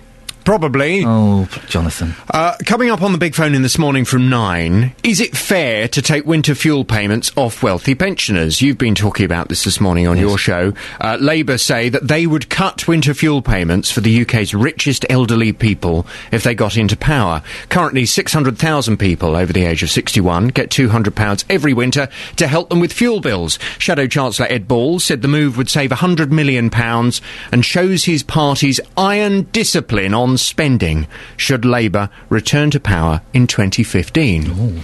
Well, from nine this morning, I want to hear your views. Is it fair to take winter fuel payments off wealthy pensioners? After all, haven't those wealthy pensioners paid more into the system in the first place? Why are you looking? Why are you pulling a on, are, you- are you suggesting that they get their, their heating for free? What do you mean? Is that what you're saying? No, I'm suggesting that if you are a wealthy pensioner, Yes. then you have probably throughout your life, yes, paid more tax, Right. paid more money into the system, yes. So why should you have everything, all of your little perks, all of your pensioners' perks? Taken away. Where's the incentive to work hard? Where's the incentive to, to get a good job and pay lots of tax? If all you see is that when you get to retirement, they come after you, they take everything off you, you end up with nothing. From nine this morning, your views. Is it fair? Why are you shaking your head? Because that you don't know how tax works, do you? Well, I do. Well, it would appear you don't. Well, I, I do. It would appear you don't. Because Why? what you've just spouted is complete guff. Why, why is it complete guff? Well, the, the tax that the, uh, the 68 year old Billy paid in 1978 Hmm. was for that period then. That doesn't, you can't, it doesn't get held in reserve for now. Yes, but but sixty-eight year old Billy's still paying tax. Good, as he should on be. his pension. Good. So he's paying more into the system. Right. So now we're going after these people that pay lots in, so that we can take off their three hundred quid or their two hundred quid or however much it is. It's not fair, is it? From nine, your views. Call 08459 455 555. BBC Three Counties Radio. Uh, let's go. Um, oh, speaking of Billy, I didn't see this. We have a Billy on the line now. I do apologise. Morning, Billy. Oh yes, hello. I I'm, wasn't I'm speaking. a woman. I'm not a man. You're a, you're a. I'm I'm a woman. Let me I'm just not a man. hang on a second. I've got my because uh, we have a woman. Okay, just t- tick the box there so we know. I wasn't speaking about you, Billy. When I, the, the name popped into my head, but there you go. Are you a wealthy pensioner? Um, how do you determine a wealthy pensioner? If you've got over sixty grand in the bank, Uh, yes, I have. But the reason I have is because I used to live in London. I sold my house in London 11 years ago f- to free up some of my cash because I knew that in 10 years' time I'd be retiring. However, we've used some of that money. Yep. But I don't get a fantastic pension per month. I've worked for the NHS for 22 years. It isn't anything to speak of. So I don't. I've never had a holiday abroad. I don't have flash car. I don't buy designer gear, and I don't. I don't fault people who do. well, you're very sensible. You, it sounds like you've, you've played the game of life well and sensibly. Well, I have, and I don't. I, I don't need holidays abroad. I'm quite happy not to go abroad. I'm I'm okay, but I've secured my future. Now, what I get monthly on my pension isn't anything to speak of, really. It wouldn't. It wouldn't give me a, a a a good living if I hadn't have done what I did ten years ago. So, but you've got and yet six- I would be penalised, and I'm not a big high spender. Well, no, you're not a high spender, but if if, if you are in inverted commas wealthy, I know it's a slightly I'm not wealthy term. though. I'm Well, not wealthy. Yet people who can live in in um, houses that are worth a lot of money, um, they might have a better pension coming in than I do from their job. Um, but I'm be, I'll be penalised now because I sold my house to secure my future. But if you have- I don't think I'm wealthy. Well, no, you don't, I've but- just been really, really sensible. I've worked really hard. But you have money, and you've pla- I say you've played the game, and you've played it well. Yeah. And you, you have money. But if we say, and I've picked this figure completely at random, if you have savings of over sixty thousand pounds, and these are my figures, not the government's or Labour's, if you have savings over sixty thousand pounds, if I were the king, then you you would not get your, your winter fuel I allowance wouldn't, because and it's not right Why? because I've got to depend on my pension to live on. But then when your savings drop below £60,000, you'd be reassessed and you would get the winter fuel allowance. Well, perhaps I'll go off and book a load of cruises then and make it go below 60. that's one way of doing but it. I'm not. It, it, basically, to some people, 60,000 would be a lot of money. But really, in today's climate, it isn't. Well, what are your outgoings? You don't have many. You've, you, I'm assuming, have you paid off your mortgage? I have. Well, you, you don't. You haven't got a mortgage. You, you haven't why got. have I done that? How have I done that? Bill, but the, the thing is, you haven't got any outgoings. But how have I done that? Well, by selling your house, but you haven't got. But you haven't got any outgoings, so you don't I go do on. have outgoings. You haven't got significant ones. You don't go on cruises. You don't have a mortgage. No. You've still got sixty over sixty thousand pounds in the bank. So why should I give you two hundred pounds a year towards your heating when you can obviously I'm not afford it? anybody to give me anything. it exists. But but why should I've you get worked hard all my life Right. to get myself to where I am now. Some people will just spend, spend, spend. I know people who are like that. That's fine if they want to live their life like that. I just like to feel a bit secure. And why shouldn't I? But final question: Why do you say that? I haven't got that money because okay, I was some big No spend, bit, bit high earner. Okay. But, but listen, well, I feel it's slightly one-sided, but thank you very much for calling in. I appreciate your time. 08459 455 555 is the phone number. Now, we've been hearing this morning about the changes to benefits for disabled people which are coming in from today. New claimants who would have applied for disability living allowance will now have to be assessed for personal independence payments. We can talk to the organisation which is doing the assessments. Uh, Atos, their spokesperson is Nick uh, Barry. Good morning, Nick. Good morning. How does the new assessment take place? Um, the assessment will um, take a number of different um, uh, sections, really. What people will be asked to do initially, um, and this is new claims as of next Monday um, in your particular part of the world, is they will be asked to complete a questionnaire which um, asks questions around how people live day by day with the disability that they have. They'll ask, be asked then to provide supplementary evidence from GPs, consultants, psychiatric nurses to be able to um, uh, add information about how disability affects them. That then will be sent through to ATOS so that the health professionals that we employ are able then to consider all that information to make a judgment as to whether the person will need to be seen face to face in one of our local consultation centres or that the report can go back to DWP at that particular point. They will then make a decision on the entitlement to benefit at that point. We've heard if from we people need to see we've heard from people, Nick, sorry to interrupt, but uh, uh, we've heard from people th- who've been assessed and have been very unhappy with the result. We've, people that feel they weren't listened to properly. It does sound very cold. Well, um, I, the the approach that we're going to be taking for PIP is to make sure that we give people full opportunity to be able to explain what it is that they uh, find difficult in their day to day living, how they try to overcome their difficulties, and then a report will be produced that will um, allow the, the DWP to make a decision. Is it a we're point-based treating system? people individually, um, and we're looking at their disabilities holistically. Is so it a point based system? Uh, it is a point based system. Is that fair to tick boxes and award points for, for, for people's disabilities? Well, that that's a decision that's been made by the the DWP. But what do you think? Do you think Atos that's do not award any of the points at all. What we're doing is gathering as much information as we possibly can about how people's disability affects their lives. But do you think it's fair? Um, uh, it's it's not something for me to have a judgment on. What we're asked to do is to apply certain criteria, and then the DWP make a decision as to whether the person's entitled to benefit. It's all about saving money, isn't it? So, so there will be people who, who lose benefits who feel that they're entitled to them.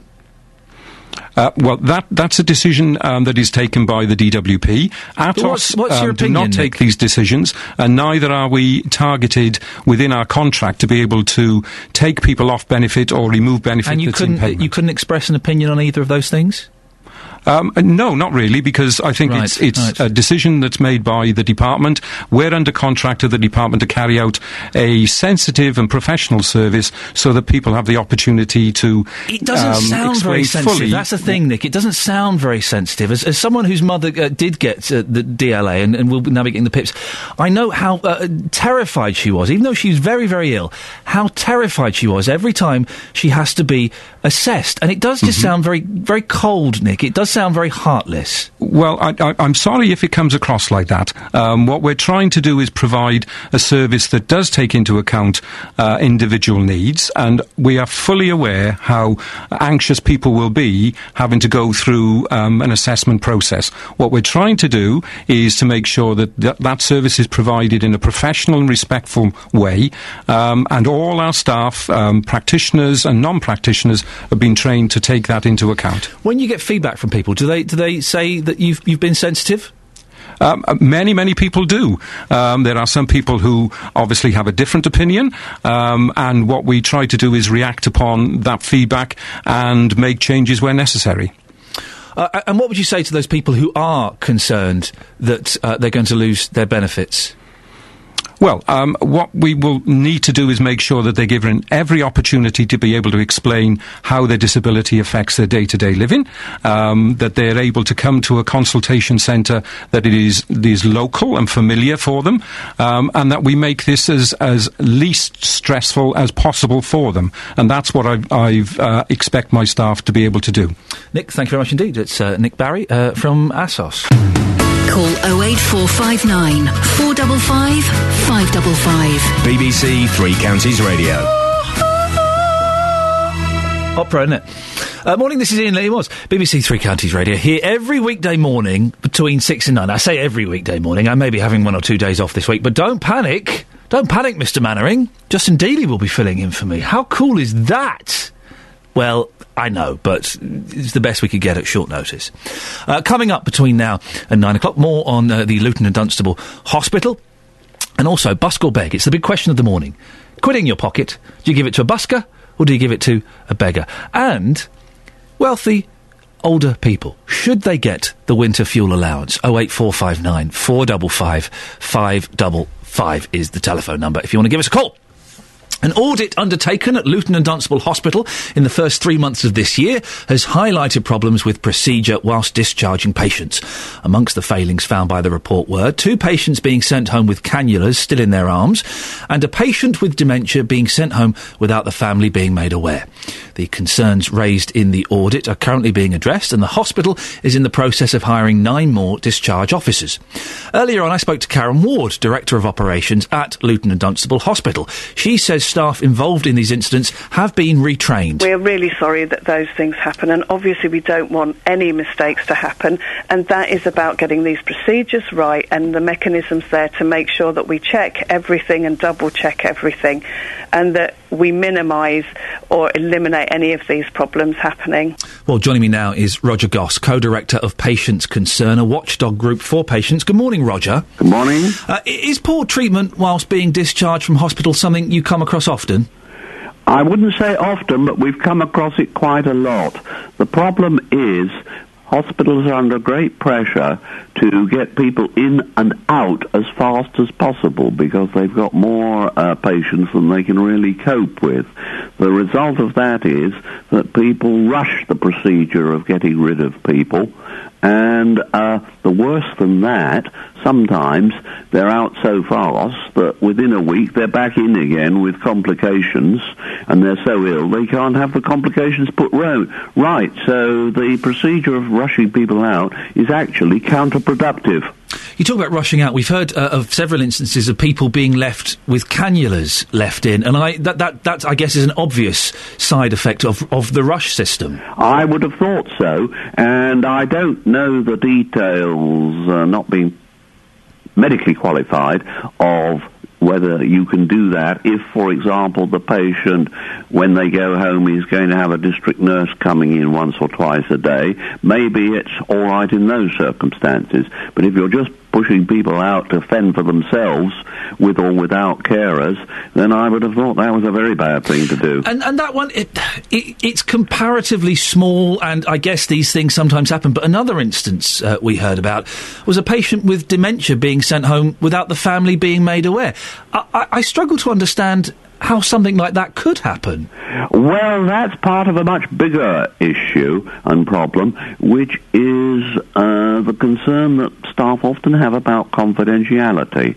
Their relationship is strictly with the patient, and therefore we've often had cases of people complaining that they couldn't find out what medication people were when they were sent home, and they were dependent on uh, their carer 24 hours. Of course, if the patient has dementia, then you can't communicate th- with them anyway, so you're actually not communicating with anybody. Roger, what can hospitals do to ensure these kind of mistakes aren't repeated? Ideally, they should have more beds. I know the current wisdom is that hospitals are a dangerous place, and that's true because of infection, uh, infections and things going wrong.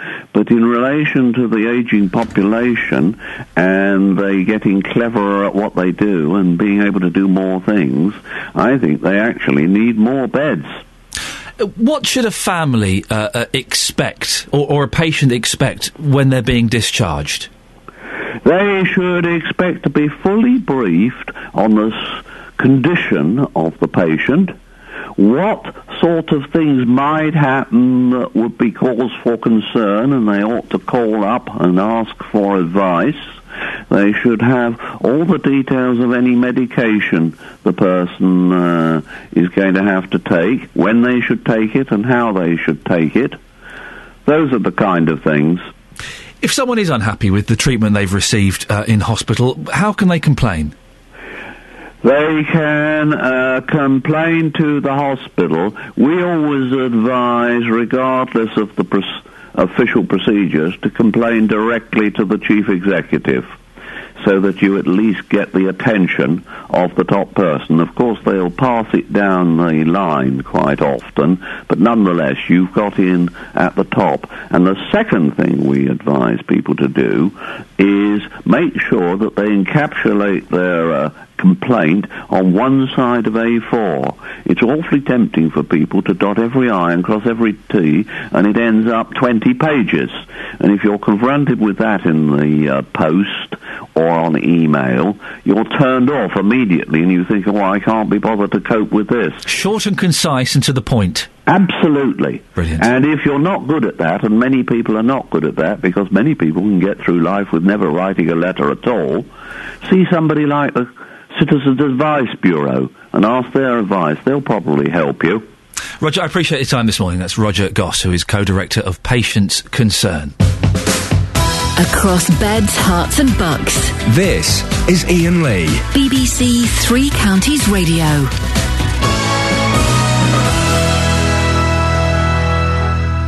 Oh, here we go. We've got uh, an email from Gillian uh, about winter fuel allowances. Iain, I use my £200 winter fuel allowance to pay 10% of my council tax.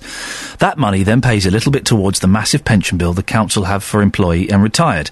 My other thought is that the £200 is part of the state pension, really.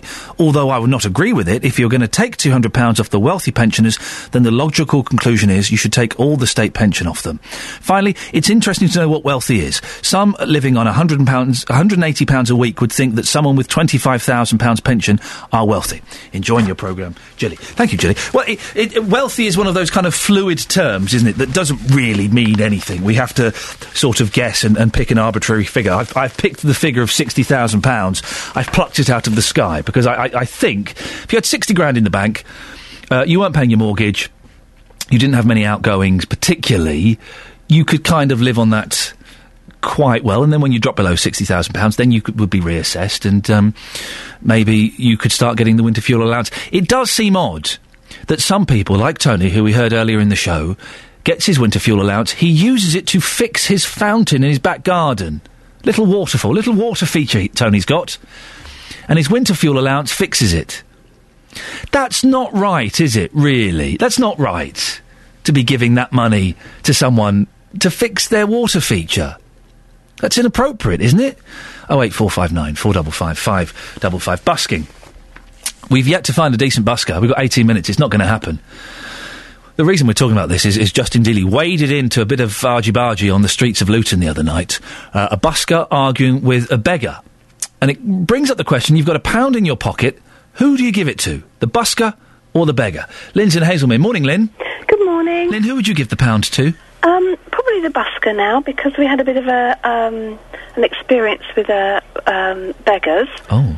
Um, we were in Aylesbury a couple of years ago now, and um, we always used to see this same guy and always put money in his, you know, hat, etc. Or I always used to offer to buy him a sandwich or a drink, but he always used to say no, no money. Yeah.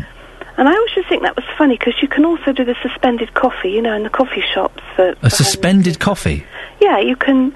Uh, if when you go in and have a coffee, Yes. you give them extra money so that uh, the homeless person can go in and get a coffee. Um, they do it in America. They do it everywhere now. Do they? I've never heard of a suspended coffee before. That's interesting. Yeah, Okay. Yeah, they do. Yeah, you Right. can. You can buy them a sandwich or a biscuit or a cake or whatever. Oh yeah. So they can go in like you know everybody else and have a coffee. Yeah. So that's what I would do now. But um, we were going back to the car park and uh, with shopping, and in front of us was the was the beggar, and they got in a better car than we did. So I'm a bit more careful now. So I'd probably put the money in with the buskers. Hang on a minute. Sorry. The the beggar got into a better car than what and drove off. Yeah. And was yeah. driving it. Yes. It was their car. Yes. Well, how how did what what car was it? It was a it was a four by four, wasn't it? Oh. Yeah, yeah, it was a long time ago. yeah. I can't remember. Yeah. I didn't phone up the radio. You did. You get the story straight, Lynn. For goodness sakes.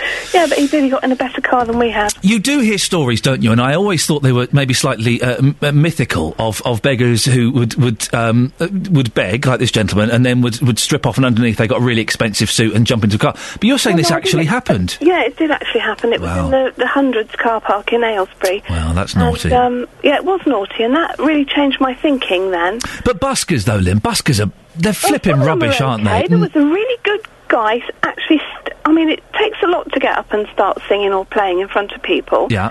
There was a brilliant guy the other day in Aylesbury. He was singing, and he was brilliant. So I put money in his pot. What what was he singing Acapulco? Sorry. Who's that fella in the background? Is that your husband? Oh, that's my husband. Yeah. What's his name? Daryl. Daryl. Daryl. Daryl, shut up, mate. I'm talking to Lynn. Yeah, he said, "Shut up." He's talking to me. No, it's worked. Good. Sorry, at house. Yeah. W- So he was what, he was just singing on his own, was he? Yes. he What, was what, in what was he singing? Bob Marley. No, he was singing. well, he was just singing all sorts of different songs. Mm, okay. I'm not up on the really modern stuff, but yeah, he was singing. Yeah, it was really good.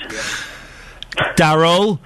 He's charming. He- Lynn, listen, lovely to talk to you. Next time, can you can you do it in a different room from Daryl? yeah, I don't. will do. Yeah, definitely. I, I think you can do better than him, Lynn. I really do. Thank you for being a good sport, Lynn. Take care. Well, Justin Dealey is a one-man broadcasting machine. He s- he treads where angels fear to go. That quote's wrong, but it doesn't really matter because the point is still valid. Justin, what did you see happening the other day? It was all kicking off in uh, Luton Town Centre between a busker and a beggar. Um, I couldn't quite believe what I was seeing, but uh, It these does, two. it does sound fantastic. it was very, very bizarre, but um, it was quite a heated row. Um, the homeless man was saying to the busker, "Look, this is my space. Okay, I have got no house. You have, and you're here taking my space. These people walking past, these are my customers, and not yours." And to a certain point, you kind of think, well, yeah, he, he may have a point there, but these two people, of course, they are doing something illegal. You've got somebody begging on the streets, and you've got somebody who is an unlicensed busker as well, trying to take money. Now, the man in question, the homeless man, was Anthony Grant. I spoke to him. He was uh, homeless for seven months. He told me why he was homeless and why he's so angry with these buskers. Why should they be? I mean, I'm, I'm not doing nothing right. I I'm not asking for anything that anyone, as in pretending I'm something I'm not. Do you know what I mean? When they're pretending they aren't. They, they, they have a house. Well, why should they? Why should they be allowed to do that? Why can't? Well, I'll have their house and they can do this. Do you know I mean? Oh, quite happily. I'll have their house. I'd love to be able to have their house.